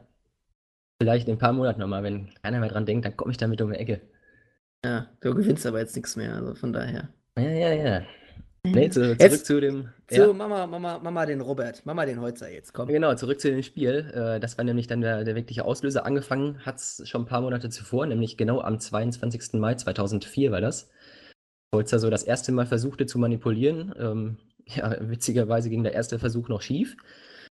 Ähm, in dem Spiel hat es nämlich nicht geklappt, weil er auch ja, alleine irgendwie dafür verantwortlich war, das Spiel irgendwie zu manipulieren. Und ähm, in, bei den nächsten Versuchen hat er auch immer noch ja, Kollegen dabei gehabt, die ein bisschen, bisschen geholfen haben. Also angeleiert das Ganze. Traurig. Ich stelle mir so traurig. vor, ich stelle mir das gerade so vor, wie der Schiedsrichter dem, dem Stürmer sagt, ey, fall jetzt mal hin, fall jetzt mal hin, mach, mach, mach doch einfach mal. Und er schaut ihn an wie ein Auto. Ey, was, was denn? Ja, so ein äh, Es Kollegen. wird sich für dich lohnen. es soll nicht zu deinem Nachteil sein. Genau so einen Partner hat er nämlich in diesem H- Paderborn HSV-Spieler noch drin gehabt, aber dazu dann, dann gleich nochmal vielleicht die Entstehungsgeschichte, angeleiert nämlich von dem kroatischen Geschäftsmann Ante Sapina. Vielleicht auch noch ein Begriff der Name. Äh, Ja, nur der, noch das Café. genau, Kudam Schickeria in Berlin-Charlottenburg. Äh, dort wurde dann schön in den Hinterzimmern Café King hieß es doch, oder? Kaffee King, ja, also so als das Schickeria ja. berüchtigt dann. Ja. Gibt's das noch? Es gibt Eine auf jeden Fall noch Frage. die wir mal T-Shirts. Du siehst immer in Berlin auf jeden Fall immer mal wieder noch Leute, die so ein Café King T-Shirt anhaben. Geil. Also das ist noch ein Ding. Ja, der war quasi dann der, der Drahtzieher, da ging dann buchstäblich Millionen über den Tisch. Und teilweise mehr als eine Million pro Spiel hat der Sapina damit verdient. Das ist schon echt verrückt. Und im Mai 2004 ging es dann für Holzer so los, ähm, mit, mit bis zu zehn Spielen in der Regionalliga, zweiten Liga. Und dann kam eben im August 2004 das berühmte Spiel Paderborn-Hamburg, als sich dann Paderborn an einem Ende völlig fragwürdig mit 4-2 durchsetzte gegen den haushohen Favoriten. War Paderborn damals Zweitligist oder Drittligist? Drittligist, ja. Also Regionalligist, das war ja damals die dritte Ja, Liga. die dritte Liga noch nicht. Der Hamburg war Erstligist, Janik. Ja, ich, das war mir klar mit Emil Penzer. Naja. Also der Deal war für Holzer. Holzer bekommt von Sapina und Co. viel Geld dafür, dass der HSV eben verliert. Eigentlich auch eine komische Wette, dass, dass der Underdog da das Spiel äh, gewinnen muss. Ja, aber ist doch die Quote viel höher. das stimmt natürlich, aber die, die Chance, das so zu gewinnt. manipulieren, ist natürlich auch schwieriger. Ja, ja, klar, aber die Quote ist ja dann viel höher. Also ich denke mal, der Sapina und seine Kameraden, die werden ja dann auf Paderborn Sieg gesetzt haben. So und. Genau. Ja, anders wäre es ein bisschen blöd gekommen, oder? Ja, stell dir mal vor, du machst so einen Wettbetrug, aber setzt da die Kohle falsch. Hast irgendwie so einen Praktikanten, so einen Gangster-Praktikanten, der dann da die Kohle setzen muss und ver der verzettelt sich dann so. Und Aber es ist natürlich leichter, es so zu manipulieren, dass der, der jeweilige dann verliert. Gibt ja weniger Geld, ne? Ja. Das, das äh, stimmt wohl. Also die haben am Ende, um das vorwegzunehmen, haben die mit dem Spiel rund 700.000 gemacht. Hat wie viel hat der Heutzer bekommen? Ja, der hat gar nicht mal so viel bekommen. Mit, also insgesamt für alle, mit, mit den Regionalligaspielen davor zusammen, äh, waren das 67.000 Euro wohl. Plus ein Plasmafernseher, der ist nicht zu unterschlagen. Fand ich auch sehr witzig. Ja. Ist ein Plasmafernseher. Den hat er heute noch. Aber in dem Spiel, da ging der Plan äh, anfangs gar nicht auf, weil der Favorit eben in Führung gegangen ist. Zur Halbzeit stand es nämlich äh, 2-0 für Hamburg. Und deswegen, ich habe gerade von Partnern gesprochen, die er auch dafür braucht, ähm, der Paderborner Kapitän, der hat nämlich auch, ich glaube, 10.000 Euro hat der bekommen. Weil der Was? auch was. Echt? Wer ja. war das damals, der Spieler? Ah, ähm, Watzring oder irgendwie so Ah, hieß der, das müsste ich nochmal recherchieren. Ah, jetzt habe ich dich natürlich unvorbereitet erwischt, das Ja, wollte ich hast, nicht. hast du nicht erwischt. Aber ja. sprich einfach weiter. Ich glaube, Wartrink hieß der, ja. Äh, der hat 10.000 Euro bekommen und da hat der Holzer ihm in der Halbzeit zugeflüstert, ja, er soll doch mal was machen. Hat er dann gemacht Nee. und sich, ja, so war's. Hat sich dann Das im ist ja, Getümmel, gesagt. Getümmel fallen lassen und dann gab es einen Elfer. Daraufhin gab es dann die rote Karte für den Penzer, die, die witzigerweise berechtigt war. Er hat ihn tatsächlich Arschloch genannt. Also er Nee. musste ihm auch rot geben. Wen denn? Den Häuser? Aber der den wurde Holzer, doch genau. hinterher wieder, wieder, wieder revidiert, oder nicht? Äh, wahrscheinlich, Nee. weil, weil das alles Doch, doch, doch, Bet doch, doch. Betrug war, aber er soll ihn wohl Arschloch genannt haben. Achso, den- hinterher, also den- dass den die hinterher jetzt dann, zurückgenommen oder was? wurden, oder Ja, wie? ja, da gab es ja, äh, nee, vielleicht kommt es ja noch. Ich, ich kläre das dann vielleicht später auf. Also ich habe da was anderes gelesen. Aber das ist, ja, lass uns Marcel erstmal machen, wenn der Marcel nicht das sagt, was ich Nein, will, nein, dann, nein, nein, dann nein. regle ich das nachher nochmal. Gibt's so eine Also- Postkorrektur. Ja, auf jeden ich Fall wollte- führte der, der wollte das Elfer jetzt mit dem Tor und, und die rote Karte dann ja dazu, dass Paderborn dann ins Spiel Genau. kam und bekam dann noch ein Elfer von, von Holzer zugesprochen, der noch viel absurder war. Und dann am Ende eben das Spiel 4-2 gewonnen. Und gerade auch mit diesem zweiten Elfer wurden dann viele ja, stutzig und, und haben dann Nachforschung betrieben. Unter anderem der heute noch bekannte und einer der besten Schiedsrichter in der Bundesliga, Manuel Gräfe, der den Fall dann intern mit ein paar anderen ja, DFB-intern aufgeklärt hat. Und im Januar 2005 dann schließlich äh, flog Holzer auf und kam vor Gericht. Wurde dann am Ende ja, verurteilt zu zwei Jahren und äh, fünf Monaten Freiheitsstrafe, weil er sich auch geständig gezeigt hat. Also der Sapiner, der hat dann noch ein bisschen mehr bekommen. Der übrigens nach, äh, nach Absitzen seiner Freiheitsstrafe äh, nochmal ins Gefängnis kam, weil er nochmal betrogen hat, der Sabiner. Oh, nochmal, nochmal Wettskandal oder was? Ja, ja, ja. Ja gut, aber das ist ja bei so Ja, ja. chronischen Betrügern, die so im großen Stil betrügen, ist es ja mh, tatsächlich keine Seltenheit. Ich weiß nicht, ob ihr das hier mit diesem Fire Festival Dude, der ist ja auch, der war ja dann äh, in der Untersuchungshaft, dann war ja der Prozess, dann war der zwischendurch noch mal so ein bisschen draußen und dann hat er direkt wieder eine neue Betrugsmasche angesetzt. So, hat dann so einen Strohmann gehabt, der das für ihn macht, aber Wer ist das? Wer? vom Was? Fire Festival, das war so ein Riesenfestival, wo Ja Rule auch irgendwie mit drin gesteckt hat, was ja so der größte Betrug der letzten Sollte vier, so fünf Jahre war, aber so ein Influencer. absolutes Luxusfestival in den, äh, irgendwo in den Bahamas sollte das sein. Und die Leute haben da mega krass viel für die Tickets bezahlt und so. Und da war das halt übelste Schrotthaufen einfach. Die hatten nichts, die hatten kein Essen, keine Unterkünfte. Der hat da halt einen mega krassen Trailer gedreht mit Supermodels und so, aber da ist im Endeffekt, hat da halt nichts stattgefunden. So, da gibt bei Netflix auch eine, eine, eine Doku drüber. Also kann ich nur empfehlen an der Stelle. Und der war dann halt, also das war halt auch so ein Scammer, ne? Und der äh, hat dann halt, als er kurz mal draußen war aus dem Knast, hat er direkt wieder versucht zu scammen, weil er die ganzen E-Mail-Adressen von den Leuten dann auch hatte. So wie der Sapina. So wie der auch ein Scammer. Genau. Mhm. Ich habe in der Zwischenzeit, Matze, übrigens mal recherchiert, Emil und Penzer. Wir hatten, ich sag mal diplomatisch beide recht. Ähm, es heißt nämlich, ähm, Zitat, da der Anlass für die Beleidigung äh, die offenkundigen kundigen Manipulation des Schiedsrichters gewesen waren, wurde im Penzer anschließend vom DFB dann begnadigt. Ah. Ja. Ah ja, okay. Ja, Aber das habe ich dann das- also Diese ich wusste- Beleidigung war wohl schon real, deswegen die Okay. rote Karte auch berechtigt, aber Ja. weil der Betrug über dem Ganzen stand, wurde er freigesprochen. Ja, also ich, ich habe das mit dem, mit dem Freispruch noch gelesen, aber die Begründung habe ich jetzt. Aber ist ja. Wie, wie ging es denn dann weiter eigentlich? Das war ja DFB-Pokal, ne? Muss ja gewesen sein, wenn Erster gegen Dritter. Genau. Also Erstliga gegen Dritte Liga so. Ja. Ja, wie wie ging es denn dann weiter? das Spiel stand ja dann so fest und der DFB-Pokal ging weiter und der HSV hatte dann, ja, auf gut Deutsch gesagt, natürlich die Arschkarte und wurde hinterher auch finanziell dafür ähm, entschädigt für das Ganze. Ähm, aber das Aus stand natürlich erstmal in dem Pokal ja. Bittere Sache. Und noch bitterer war es für den äh, damaligen HSV-Trainer Klaus Toppmöller, der eigentlich einen guten Ruf zu der Zeit hatte. Zwei Jahre vorher noch bei Leverkusen dieses äh, grandiose Champions League-Finale da gespielt oder diese grandiose Leverkusener Mannschaft betreut. Ähm, wo sie dann, Grandios von Sinne, die sie dann rasiert wurde. Ja, absolut, ja, ja. aber natürlich eine, eine Bombenzeit da gehabt mit Leverkusen und dann zum HSV kam und durch dieses Pokal aus auch ähm, kurze Zeit später entlassen wurde und Topmüller kam danach nie mehr so richtig ja, in der Bundesliga irgendwo an. Ärgerlich Ja, für ihn. Nichts Ärgerlich. mehr, nix mehr gehört von dem Herrn Topmöller. Ja. Ja.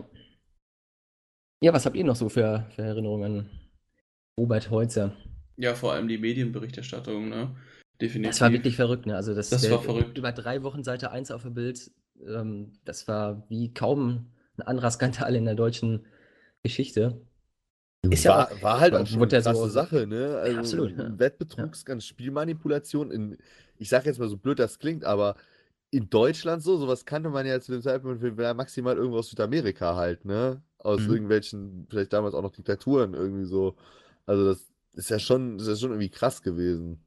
Ja, und Ja, dann so muss ja weit auch- wirklich oben. Ne? Ja. Also, Ja, das dass sowas das. vielleicht irgendwie in der Kreisliga passieren kann Ja. oder Ja. was Ja, weiß ich, oder auch in der Matze und ich, Regionalliga. wir schieben mir jedes Wochenende die Spiele in der Kreisliga. Da kannst du mal von ausgehen, dass wir, das, was wir da das schon nebenher verdient haben mit Matzes Verein. Das, das ganze letzte Mannschaftstour von denen ist davon ist dadurch finanziert wird und unsere Spielmanipulation. Das ist eigentlich gar nicht so witzig. Da geht der Schiri. Könnte dafür ins Gefängnis gehen. Da geht der Schiri, da geht der Schiri. Ja, bei dir funktioniert das aber nicht. Da geht der Schiri zu Matze und sagt, lass dich mal fallen. Und der Matze, wie? Ich lasse mich sowieso immer fallen. Ich lass mich doch sowieso fallen. Der, der geht zu Matze und sagt, lass dich jetzt heute mal nicht fallen. ja, genau. Ausnahmsweise mal nicht. Danke. Dann passiert was Gutes für dich. Was soll denn dann passieren, Das soll du nicht zu Depp? deinem Schaden sein. Macht sie deswegen das Also ich- Plasma-Fernseher bei dir? Ja, neue Plasma. Äh, welcher, welcher Plasmafernseher? Nein. Mal, mal ganz ehrlich, so unter uns zwei. Du bist der mit dem Plasmafernseher. Ich? Mhm. Also, Ja. Der Matze hat schon LED. Ich arbeite in ganz anderen, in ganz anderen Sphären. Genau.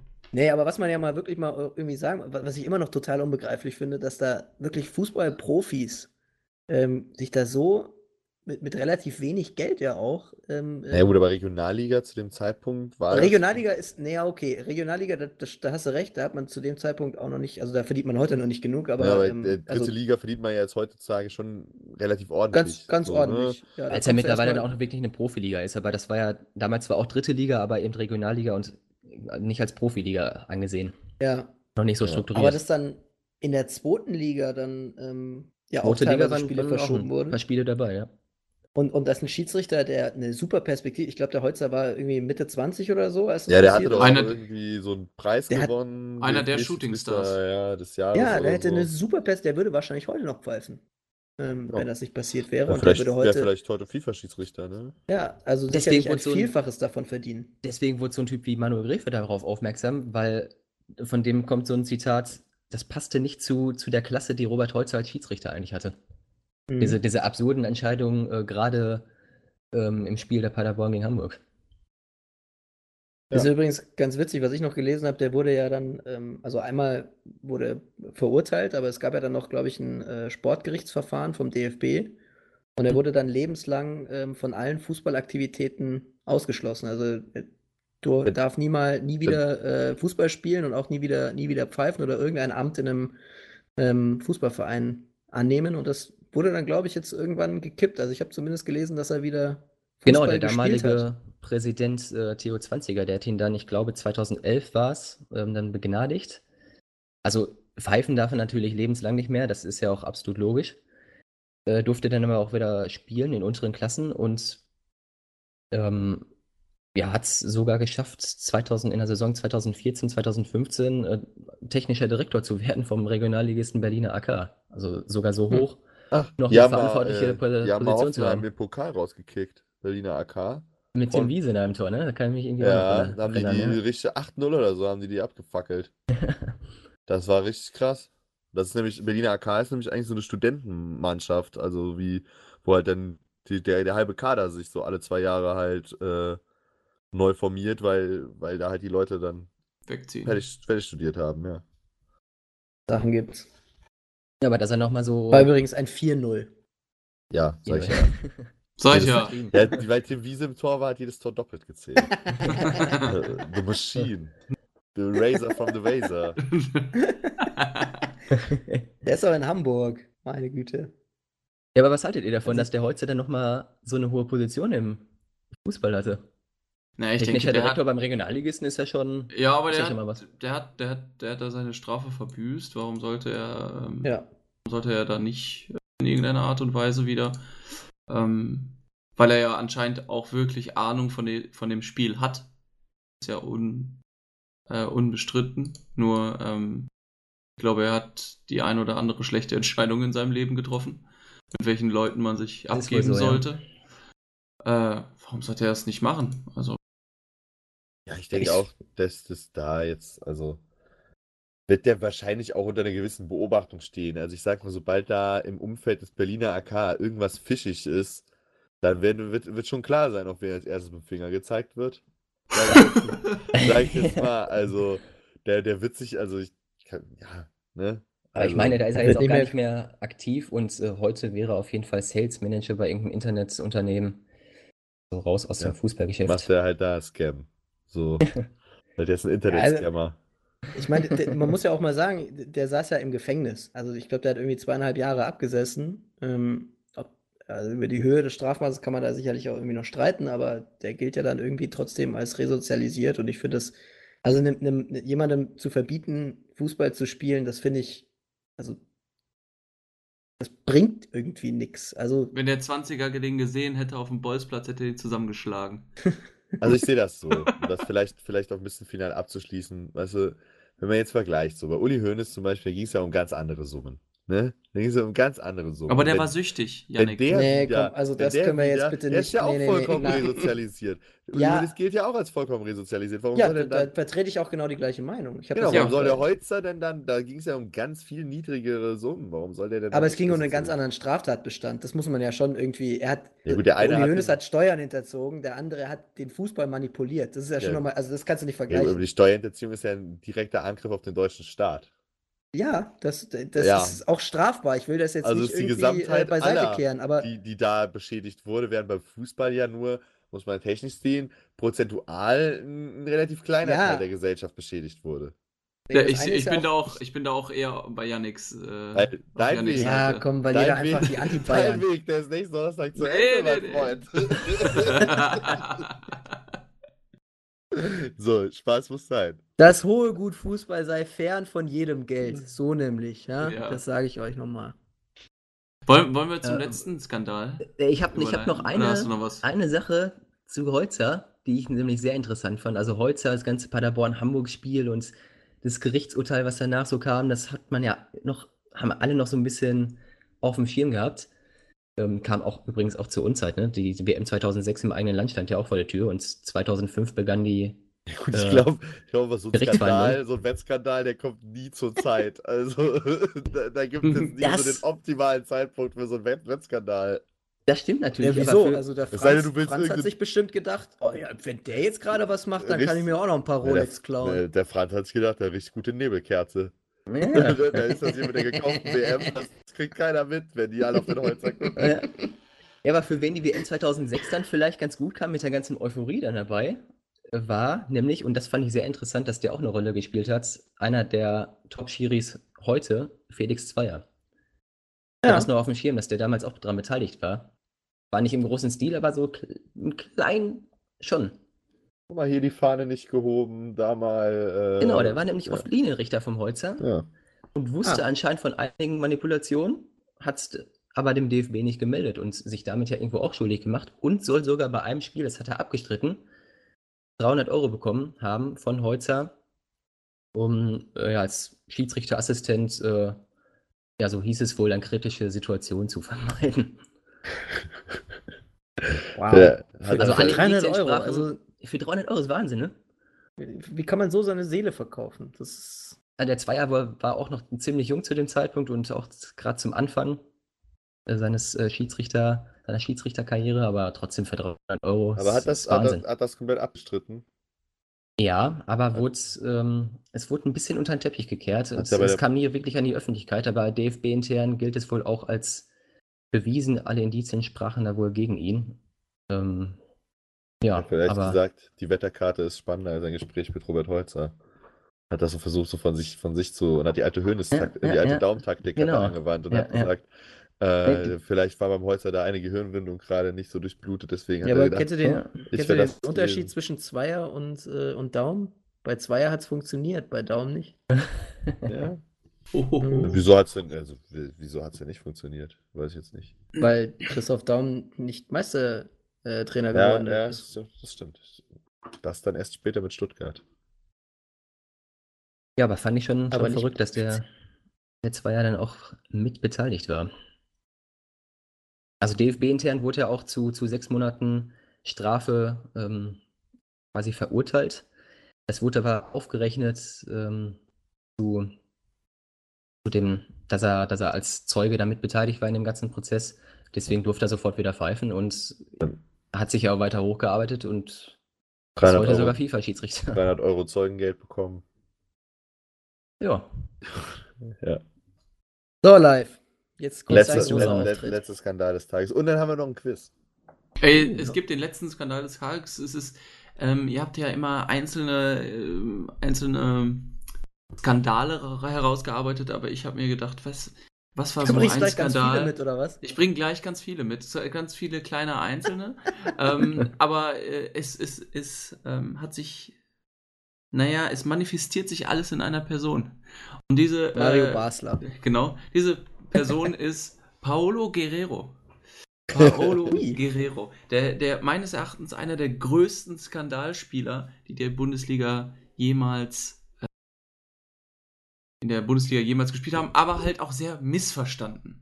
Ja, ähm, und zwar bei einem Skandal, den er an der Backe hatte, ähm, wo er ähm, schon, schon ewig äh, für Peru ähm, Nationalspieler und wo er äh, mit seinem peruanischen Nationalmannschaftskollegen Tyson, John, John Tyson Galicchio, ja, während der Rückreise vom Länderspiel auf die Schnapsidee gekommen ist, ähm, den, den Zollbeamten zu sagen, dass, äh, dass der Kollege Drogen transportieren würde. so als Gag, ne? Als Gag. Klassiker. Ja, ja. Und der, und der Galicchio auch äh, da mitgemacht hat. Er hat gesagt, ja, ja, ja, ich hab Drogen dabei. Ja, das fanden die Zollbeamten nicht so wirklich witzig. Ähm, und dann musste der äh, Abwehrspieler nämlich dann ähm, mehrstündige Befragung der Drogenverhandlungen sich stellen und äh, mal beantworten, wo denn jetzt die Drogen seien, die er schmuggeln würde. Ich kenne das. Ich habe das in New York mal gemacht mit einer Bombe. Das fand ich nicht so witzig. war, war auch gar nicht so witzig. Also solche Sachen hat er gemacht, äh, wo, wo, man so, wo man auch sagen kann, ah, das ist ein dummer Jungen, Witz. Und du denkst dir, äh, das, das kann passieren, ja. Aber er hat auch andere Sachen gemacht, wie ähm, 2010 sein Porsche einfach auf dem Behindertenparkplatz die, die ganze Zeit zu parken. Ja, Oh, kann man ähm, auch machen, muss man aber nicht. Äh, Den Tim Wiese gemacht. ja, der hat, Ja, genau, hat ja ja. gut den. Oder umgekehrt, Tim Wiese hat den Paulo Guerrero gemacht. genau. Nicht mal das kriegt Tim Wiese alleine hin. Alle, alles nur geklaut bei, bei Tim Wiese. Alles nur geklaut. Dann erinnern wir uns natürlich auch immer gerne wieder zurück bei äh, Paulo Guerrero, dass er ähm, Ulle, Ulle. eigentlich, ja, no, noch nicht Ulle, aber Ah. er, er ist ja eigentlich das letzte Jahr gesperrt gewesen. Ja, seine eigentliche Spielerlaubnis hatte er im April 2019 erst wieder mh, erlangt. Aber der hat doch jetzt Äh, gespielt, oder? Der Er hat hat jetzt bei der Copa WM gespielt. 2018 gespielt. Und er hat auch bei der WM 2018 gespielt, weil die FIFA ihn für dieses Turnier freigesprochen hat. Warum das? Aha. Er Weil es die letzte Gelegenheit war für ihn, sein Land zu repräsentieren irgendwie. bei, ne? bei, bei einer äh, WM, der Mann ist ja jetzt mittlerweile auch 35. Ähm, und da ging Peruaner es. ist das doch noch äh, jung, oder? Ja, Claudio dir anguckt. Claudio. Der hat ja noch fünf Jahre. Also man kann, Jahre. man kann von Paulo Guerrero definitiv sagen, dass er der absolute Anti-Pizarro ist.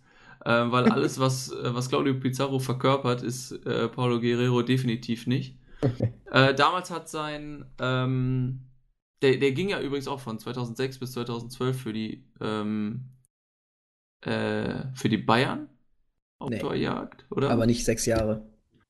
Der war doch aus quasi. Nee, der beim- wurde beim- 2006 verpflichtet. Und er hat ja erstmal bei euch in der Regionalliga irgendwie abgehangen. So spät war das, krass. Ja, Ja. ja, ja, der war der Ah, ist nee, für, die, nee, für die ja. Amateure gekommen. Nee, der, das ist natürlich absoluter Blödsinn. Der ist schon 2002 zu den Amateuren gekommen. Ja. Live Knappe, super vorbereitet. Äh, und 2006 dann zum Hamburger SV gewechselt. So war das nämlich. Ja, der hat Ähm, nämlich noch mit Roque Santa Cruz und Giovanna Elber zusammen Richtig. gespielt. Und, und Gerd Müller hat echt, äh, echt einiges von ihm gehalten. Da hat er leider nicht recht behalten. Ähm, aber bei ihm wurde nämlich äh, eine positiv, äh, ein positiver Dopingtest genommen neben, ne, äh, bei einem Qualifikationsspiel, äh, von einem, von einem Wert, der auch erscheint, sagen wir mal, wenn man Kokain nimmt. Also Christoph Daum kennt diesen Wert. Christoph Daum kennt definitiv diesen Wert, seitdem er irgendwo Haare lassen musste. Äh, und der Anwalt von, von Guerrero Ja, das war freiwillig. Genau. Ja. Christoph von- Daum musste von- nie irgendwo Haare lassen. Der hat das ganz freiwillig Von getan. Paulo Guerrero, das war auch freiwillig. Im Nachhinein war das natürlich, war das natürlich nicht die Be äh, Das war nicht die beste Im Nachhinein war das natürlich ein Fehler, ne? Und ich tue das. Ja, egal. So, und ähm, der, Nächste- der, der nächste Anwalt Folge. von Guerrero äh, sagte dann äh, zu den Testergebnissen, dass das unglaublich unerklärlich sei und dass ähm, natürlich diese äh, Substanz auch in den, in den Körper kommen kann, wenn man, wenn man äh, diese Coca-Blätter kaut und das wäre ja in den Anden lange Tradition, was ja absolut richtig ist. Äh, betonte gleichzeitig aber auch, ähm, dass äh, Paulo Guerrero sowas nicht machen würde. und dass das alles nur deswegen äh, wäre, weil er ähm, falsch, weil die Medikamente, die er wegen einer Grippe eingenommen hat, verunreinigt wären. Ah, mit Kokain. Mit Etwas- Kokain. Etwas schwammig. Das war alles sehr, sehr schwammig, deswegen hat das FIFA-Gericht an der Stelle aber auch nicht überzeugt. Und ähm, Guerrero Hat er selbst hat sich zu den Vorwürfen auch nicht geäußert, äh, durfte aber dann trotzdem ähm, bei der Weltmeisterschaft mitmachen und jetzt auch beim Copa. Und war ja noch relativ erfolgreich. Ne? Die sind, also, Ja, Peru hat genau. im Finale gegen Brasilien verloren, oder? Das habe ich Ja. noch. Oh, er war ja im Finale sogar noch Torschütze mit dem Elfmeter, was ja nicht gereicht hat, aber dann noch getroffen. Genau. So, und eins der größten äh, Skandale war natürlich, als er dann ähm, schon beim Hamburger SV war, dass äh, ihm, sagen wir mal, so ein bisschen, ja, ein bisschen das Temperament durchgegangen ist an einer Stelle und er auf Fans ähm, eine Flasche geworfen hat.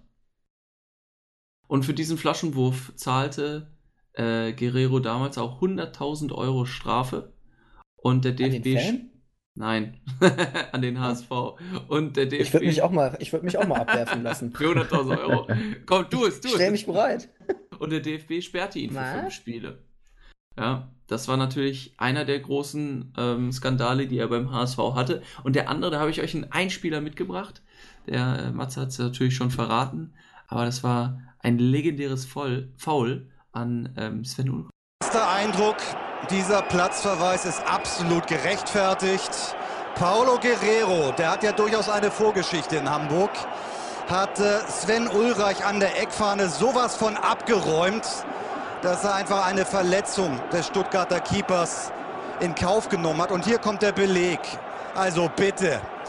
Für die nächsten Wochen müssen sich die HSV-Fans darauf einstellen, dass sie auf die Nummer 9 auf dem Platz verzichten müssen. Und das ist absolut gerecht, wenn Sie bitte noch mal schauen mögen, wo der den Gegner trifft. Also, man kann ja verlieren, man kann 0-3 verlieren, man kann 0-5 verlieren, aber das hier geht gar nicht. Ja, ähm, da äh, senzte nämlich ähm, Paulo Guerrero äh, Sven Ulreich an der Eckfahne um. Ähm, die, der Hamburger SV äh, verlor dieses Spiel gegen den VfB Stuttgart. Ähm, auch äh, war ja auch, der Hamburger SV war ja lange Zeit, wo er noch in der ersten Liga war. Er war lange Zeit in Lieblings- der ersten Liga. Lie- Lieblings, Lie- Lieblingsgegner, äh, auch von den Bayern, die ähm, da fast zweistellig. Da wurde mal viel gegrillt. Wurde, war, sehr unange war sehr unangenehm. Und äh, da, da ging es einfach mit Guerrero an der Stelle durch. Ähm, auch für dieses, äh, für, für, für diesen Skandal oder auch für, für dieses Foul wurde Guerrero acht Spiele vom DFB ähm, Eieiei. damals gesperrt. Und äh, es gab noch ein legendäres ähm, Interview mit der, mit der Mopo äh, aus Hamburg, wo ähm, die ihn gefragt haben, ob er eine Er- Erklärung dafür hätte, äh, warum, äh, was, warum ihm das passiert ist. Und er sagte, ich war frustriert und dachte, ich komme an den Ball. Was wer, jeder, wer die Szene kennt, Leute, guckt euch die nochmal auf YouTube an. Also es, an keiner Stelle war, war die Situation so, dass er Niemals. noch an den Ball, hätte kommen können. äh, der Ball bewegte sich Richtung Eckfahne. Sven Ulreich war schon lange da. Paulo Guerrero kam von hinten. Da war keine, keinerlei Ballkontakt mehr möglich. Ähm, So wie dann bei Roy Keane halt auch, oder? Genau. Dann habe ich gemerkt, dass ich zu spät bin und mich einen Moment lang nicht unter Kontrolle gehabt. Ähm, und dann fragt die Mopo weiter. Also ich glaube, danach wird bei FIFA der, der Spruch erfunden, Bruce Lee wäre, wäre stolz gewesen, so hat er ihm die Beine weggezogen. Das ist ein Dann klassischer frag- Buschi, ne? Dann fragt die Mopo weiter, haben Sie denn, haben Sie danach gleich gewusst, dass Sie einen Fehler gemacht haben? Und er antwortet, ich habe mich bei meiner Mannschaft entschuldigt, anscheinend nicht bei Sven Unreich, aber, aber, solchen Sach aber solche Sachen passieren nicht nur mir. Es, es ist schon tausend Fußballspielern passiert, dass sie rot gesehen haben. Ja. Ja. Ohne Und, Worte. Ähm, er, er hätte auch mit dem Trainer darüber gesprochen und ähm, dann haben sie ihn noch befragt wegen dem Flaschenwurf, aber da würde er nicht mehr drüber reden. und ähm, ja, das war eine äh, für Sven Ulreich sehr, sehr äh, angenehme Situation, weil ähm, er am linken Bein getroffen worden ist und das an der Stelle nicht sein Standbein war. Meines Erachtens wäre das sein Standbein gewesen, wäre der Mann direkt mit einem mit einem Bruch, mit dem Bruch Würde direkt irgendwo ein. Würde jetzt nicht Würde beim Bayern, FC Bayern spielen. Äh, bei das Bayern den Spind von Manuel Neuer einen Schuss halten. Und ich weiß noch, ich weiß noch, wir saßen damals ähm, bei einem Kollegen auf der Couch und äh, ein, äh, ein Kumpel von uns, der auch H- äh, HSV-Fan ist, saß neben mir, ähm, sah das Foul und sagte nur ganz ruhig zu mir: Ecke HSV. kein, kein Gelb, Ecke HSV. Das würde, das wäre Hat einen auch- trockenen Humor, der Typ. ja, es ja, Nordlicht, ne? Also, äh, das wäre auch richtig gewesen, weil Ulreich beförderte mit dem linken Schlappen den Ball über die Auslinie, was bedeuten würde, dass Hamburg ähm, definitiv dann Ecke gehabt hätte. Ähm, Ja, Was ihr, was Aber ihr jetzt nicht wisst, Felix Zweier war in diesem Spiel der Schiedsrichter. Und deswegen gab's nämlich keine Ecke. Da schließt sich der Kreis. Genau. Ja, und mittlerweile nach, nach den vielen Ausrastern und ähm, nach den acht Spielen Sperre ähm, konnte äh, Guerrero nicht mehr so Fuß fassen und ähm, war auch davor äh, jemand, der immer wieder in irgendeiner Art und Weise in einen Skandal verwickelt war. Auch einer derjenigen, der extrem unter seiner Flugangst litt und deswegen schickte der HSV auch, äh, als er sich verletzt hat, Physiotrainer ähm, nach Peru, um ihn da zu behandeln und ähm, alles, Das weiß ich noch. alles sehr, sehr, sehr abstrus. Der Äh, konnte in seinen sechs Jahren schon, äh, schon machen, was er wollte. Ne? Der weiß schon, warum er auch so lange beim HSV geblieben ist, weil er mit denen halt da er die, machen, er Minder, die. Minder machen konnte, wie er lustig war. Ne? Muss man sich mal auch mal vorstellen. Ja, ich glaube aber, dass die Flugangst einen relativ ernsten Hintergrund hatte. Da, da war irgend, äh, ich weiß jetzt nicht mehr, ob bei Bayern oder beim HSV, aber irgendwann, da war irgendwas in, in Deutschland bei einem Bundesligaspiel, glaube ich. Oder Europa League oder, oder Champions League. Auf jeden Fall ähm, war er noch bei Bayern oder bei, Do- bei Hamburg und ähm, da, muss, da war irgendwas mit dem Flugzeug. Die hatten irgendwie heftige Turbulenzen oder so und da waren, ich, ich weiß es nicht mehr, ob das bei Bayern oder bei Hamburg war. Ähm, und seitdem jetzt- hatte er dann irgendwie ähm, Heft, also nee, da- das waren, das waren mehrere Spieler. Ähm, Die haben alle Flugangst gehabt danach. Ja, nicht alle Flugangst, aber da waren einige Ich auch ähm, sehr, Flugangst. sehr schockiert. Ja. Ja, Marcel weiß, kann davon ein Lied singen. Ja, ich wollte gerade sagen. Also das ist bei mir auch, ein- hat bei Ohne mir auch einen den steigst du auch ernsthaften- nicht ein. Hat bei mir auch einen ernsthaften Hintergrund. Ja. Also das trotzdem, schickt der, trotzdem schickt der HSV dir nicht nach, Ja, ja, ne, nicht irgendwelche Physios nach Hause. Ja, oder sonst wer. Oder sonst. nee. Muss jetzt nicht vom HSV kommen. Kann auch jemand eine anders. sehr, äh, Guerrero einfach eine sehr sensible Seele, muss man, muss man so sagen.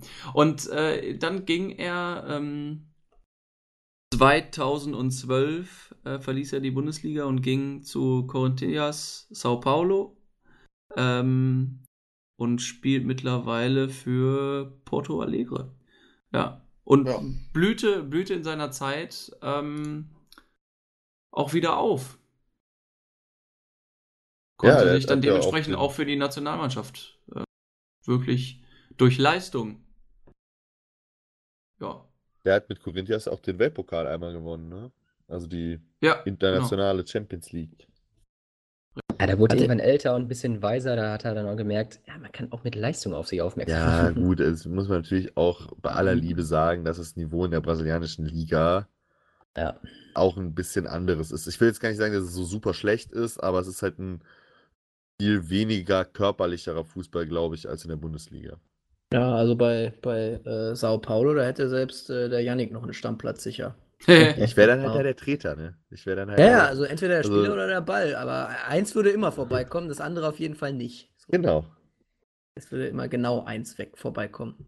Ja, Seit unserer Legendenfolge wissen wir ja, es braucht einen Treter in der Truppe. Einen Treter in der Truppe Braucht den. Treter. Und den Ähm, Typen mit Flugangst. Ja, ich bin beides. Ja, Yannick hat, hat alles Zwei. Spielercharaktere in einem ab. Ja. ja, aber wie, wie, findet, wie, wie findet ihr das? Also äh, Paulo Guerrero als, als, äh, als jemand, der ähm, alles so, also meines Erachtens alles so vereinigte, äh, wofür der Hamburger SV jahrelang auch noch in irgendeiner Art und Weise stehen sollte. Ja, ist das Gesicht der, der Hamburger Jahre auf. Wir sind zwischen 2000, also wann waren die in der Europa League soweit? 2008, ne? Und so ab 2009 ging es ja schon so ein bisschen abwärts dann, 2010. Das ist das Gesicht der Hamburger Jahre von 2010 bis jetzt im Prinzip. Och, weiß ich nicht. Würde ich, also, aber ich, ich bin da, ich bin da, ich, also ich kenne ihn ja noch viel mehr aus seiner. Zeit bei Bayern. Kenne ihn noch viel persönlich. Aus dem ja. P1. Ich Er sitzt jetzt auch gerade P1. neben mir, wir können ihn auch direkt persönlich fragen. Paulo, ähm, wie geht's dir? Aber, aber Paulo Guerrero in diesem ähm, weinrot-schwarzen Bayern-Trikot, wie er da ähm, ja immer so so in der 70. Minute dann regelmäßig reingeworfen wurde. Und ich kann mich zum Beispiel auch sehr gut daran erinnern, dass er mal gegen Bochum, äh, da hat Bayern noch das Spiel gedreht und äh, Guerrero hat den Siegtreffer gemacht. Oder hat sogar zwei Tore gemacht. Kann, kann auch sein, weiß ich nicht mehr. Aber also Paulo Guerrero fand ich fußballerisch eigentlich immer einen, einen geilen Typ. Der, der hat sich halt immer volle Kanne reingehauen. Also ja, von dem Müller du. auch. Ja, äh, Sven Ulreich auch. Hat sich auf jeden Fall immer voll reingehauen. So. Ja, aber ich höre so ab der 70. reingeworfen irgendwie. Ja, der ja HSV, jung. Bayern, junger Stürmer. Wisst ihr, wer der neue Paulo Guerrero ist? Dieter Ahab, Freunde. Das ist quasi der, der, umge der rückgekehrte Paulo Guerrero jetzt dann vom HSV zu Bayern Und hoffentlich, zurück. hoffentlich mit weniger Koks. Ja, würde ich für die Fiete Ahab äh, auf jeden Fall hoffen, dass da weniger Deine, deine Koks- Vergleiche heute, die hinken, äh, das ist, also. Kannst gleich ich mal nicht, Krücken mitnehmen. Fiete Ahab ist der, ist der rückgekehrte Paulo Guerrero. Ja, der Fiete, der macht schon einen bodenständigeren Eindruck. ja, das stimmt. Hat er auch, hat er auch, ja. Ist Ja. auch ein feiner Kerl. Der Aber Guerrero. Guerrero steht natürlich noch für eine bessere HSV-Zeit. Ja. Mit Europa League, das waren noch tolle Duelle gegen Bremen damals. Aber das, ich, ich fand wirklich, ähm, der, der, der Knackpunkt war an der Stelle, also der Flaschenwurf war schon heavy, aber als er den, den Sven Ulreich da so umgerobt hat, das war, ähm, Das war hart, ja. da, da konnte man ihn eigentlich nur noch verkaufen. Ja. Ja. So war das. Ja, Skandalspieler. Habt ihr noch Lust auf ein, ja, auf jeden Fall. Haben wir Lust auf ein Quiz? Wollte ich fragen, ja, jetzt wo wir unsere, Immer. vi- Quiz unsere geht vier immer. Skandälchen hier durchgekaut haben. Ähm, Janik, du kannst mich nachts um drei wecken, da, da stehe ich auf fürs Quiz. Gut, das Quiz in der Legendenfolge hat ja der Marcel gewonnen. Aber ich hatte jetzt hier Jawohl. noch äh, ein zweites Fanquiz rumliegen. Und dann würde ich einfach sagen, äh, Dann machen machen wir wir das, noch. machen wir das und äh, dann ist der Marcel dann in der nächsten Folge wieder dran. Und So dann, machen Ja, wir und, es. und, und wenn ich das jetzt errate? dann bist du danach in der Folge dran. Und wenn Genau. nächste Woche jemand anders Dann das ist der errät? danach in der Folge dran. das, ich habe da halt ja schon, ich war schon Track. Ah, Also, ja, ich, äh, wieder hier auf jeden Fall. äh, Wir freuen uns natürlich immer über Quiz von Hörer, äh, Quizze von Hörern. Die werden halt, wie ihr jetzt dann gerade merkt, bevorzugt auch behandelt. Das hier ist von unserem, unserem Hörer, äh, der ist bei Instagram Girafovic. Girafovic. Äh, ist auch FC-Mitglied. Und äh, Ja, da wurde oh der, da ist schon Oh wieder Gott, hier oh bevor, Gott, oh Gott. Ne, bevorzugt hier jemand. Äh, ja, Ja, klar. wieso ja letzte Bias. Woche war der Maurice, der weiß ich jetzt zum Beispiel nicht, wovon der Fan ist. Erst Der ist FC Köln Fan, vielleicht? Fan von uns in erster Linie mal. Wen hatte der nochmal? Den Ebbe Sand hatte der, ne? Den Amazon, den Amazon Tschechiens quasi. Man nennt ihn auch den Amazon Tschechiens. so. Also, ja genau. Und jetzt haben wir vom Girafovic. Ähm, Das ist der Ümit Üsal. mit Özat. Nee, mit ist er Özat. Ich kann mir den Namen nicht merken. Okay, also vom Girafowitsch das Quiz hier. Ähm, ich lese jetzt einfach mal vor, ne? Ja, mach mal. Also, der erste Tipp ist relativ kurz. Ähm, ist einfach nur, ich wurde 1984 in Luanda geboren. Wo? Wo? Luanda. Luanda. Wo, wo ist das? Ist wie Ruanda, nur mit L statt R. Ah, Auch, da, Dankeschön. auch da in der Ecke. So. Oh Mann. Meine Karriere begann 2001 äh, bei der zweiten Mannschaft von Ajax Amsterdam. Dort wurde ich ausgebildet. Ein Jahr später wechselte ich zu Hertha nach Berlin. So. Meine weiteren Clubs in Deutschland waren Gladbach, Augsburg, Düsseldorf und Bochum. Ach, war mit dabei. Als ich am 01.01.2006 nach Gladbach wechselte, nahm Václav Sverkosch den Ah, Le umgekehrten Weg. Legende.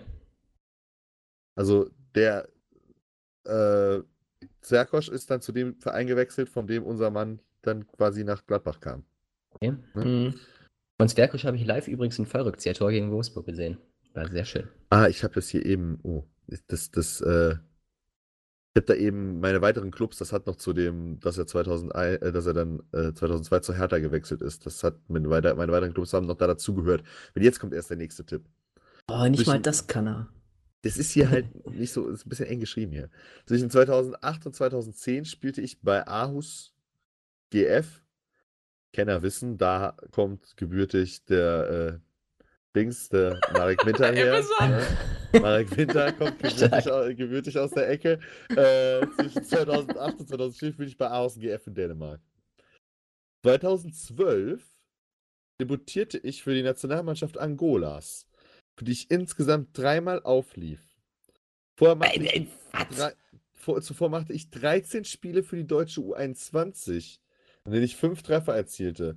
Meine letzte Profistation war der VfL Bochum, bei dem ich 2016 meine Karriere beendete. In insgesamt 288 Profispielen erzielte ich 88 Treffer. Der hat 288 Profispiele gemacht und hat es nur dreimal in die angolische Nationalmannschaft geschafft. Angolanische. Ango oh, Entschuldigung. Ja, so viel Zeit muss Das ist sein. aber eine, eine magere Aus äh, Sag mal Tim. Joost. Tim Joost wüsste jetzt schon, wer es ist, bestimmt. Ist das der Raphael? Ja. Das ist Ja. Nando, Nando Raphael nämlich. So sieht nämlich aus. So. Das mit Bochum kann ich so, äh, der kenne ich doch schon den einen oder anderen. ja. Das ist Nando, da habe ich, da hab ich gelesen, Raphael. als er, den, als er seine äh, Karriere. Aber der Live war doch jetzt nicht so wahrscheinlich am Ende schlecht. den. Live meinte jetzt wahrscheinlich am Ende den richtigen Raphael. Yeah, Hä? den Gladbacher.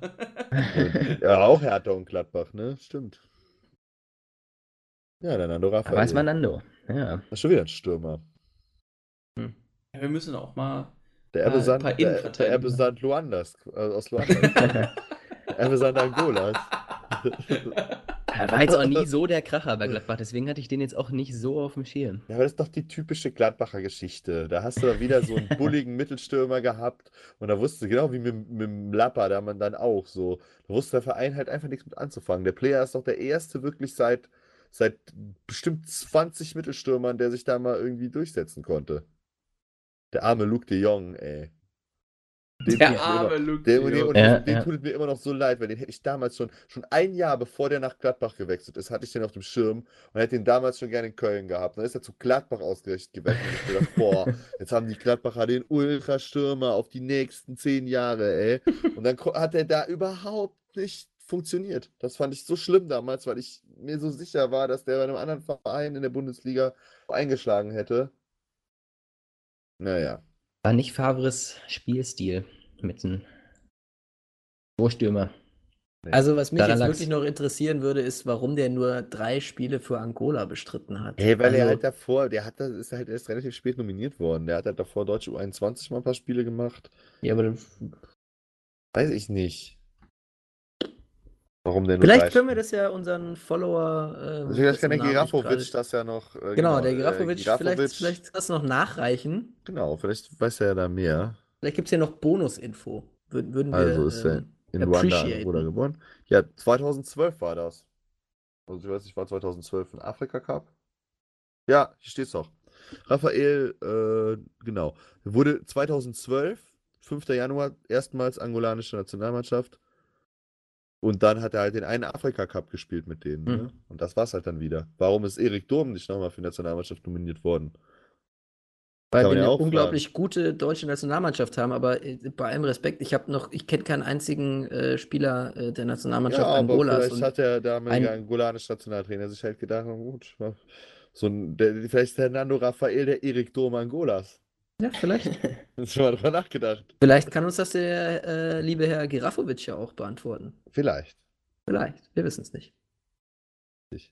Aber der Ja, war Leute. von 95 bis 2002 war der bei Ajax Amsterdam in der Akademie, über die wir ja mittlerweile alles wissen. Ja. Alles. Also ich Ja. weiß auf jeden Fall alles, weil ich habe alle Fragen Du hast ja alle Fragen gestellt, richtig. Ich habe alle Fragen gestellt. Ich weiß jetzt sogar, wo die Spieler reinkommen. Ja. In, in Oh die Gott. Kabine. Der, der arme Typ, der das erklären musste. Matze da, hat quasi auf dem Parkplatz vom, auf dem Noch-Parkplatz vom Delicht gestanden.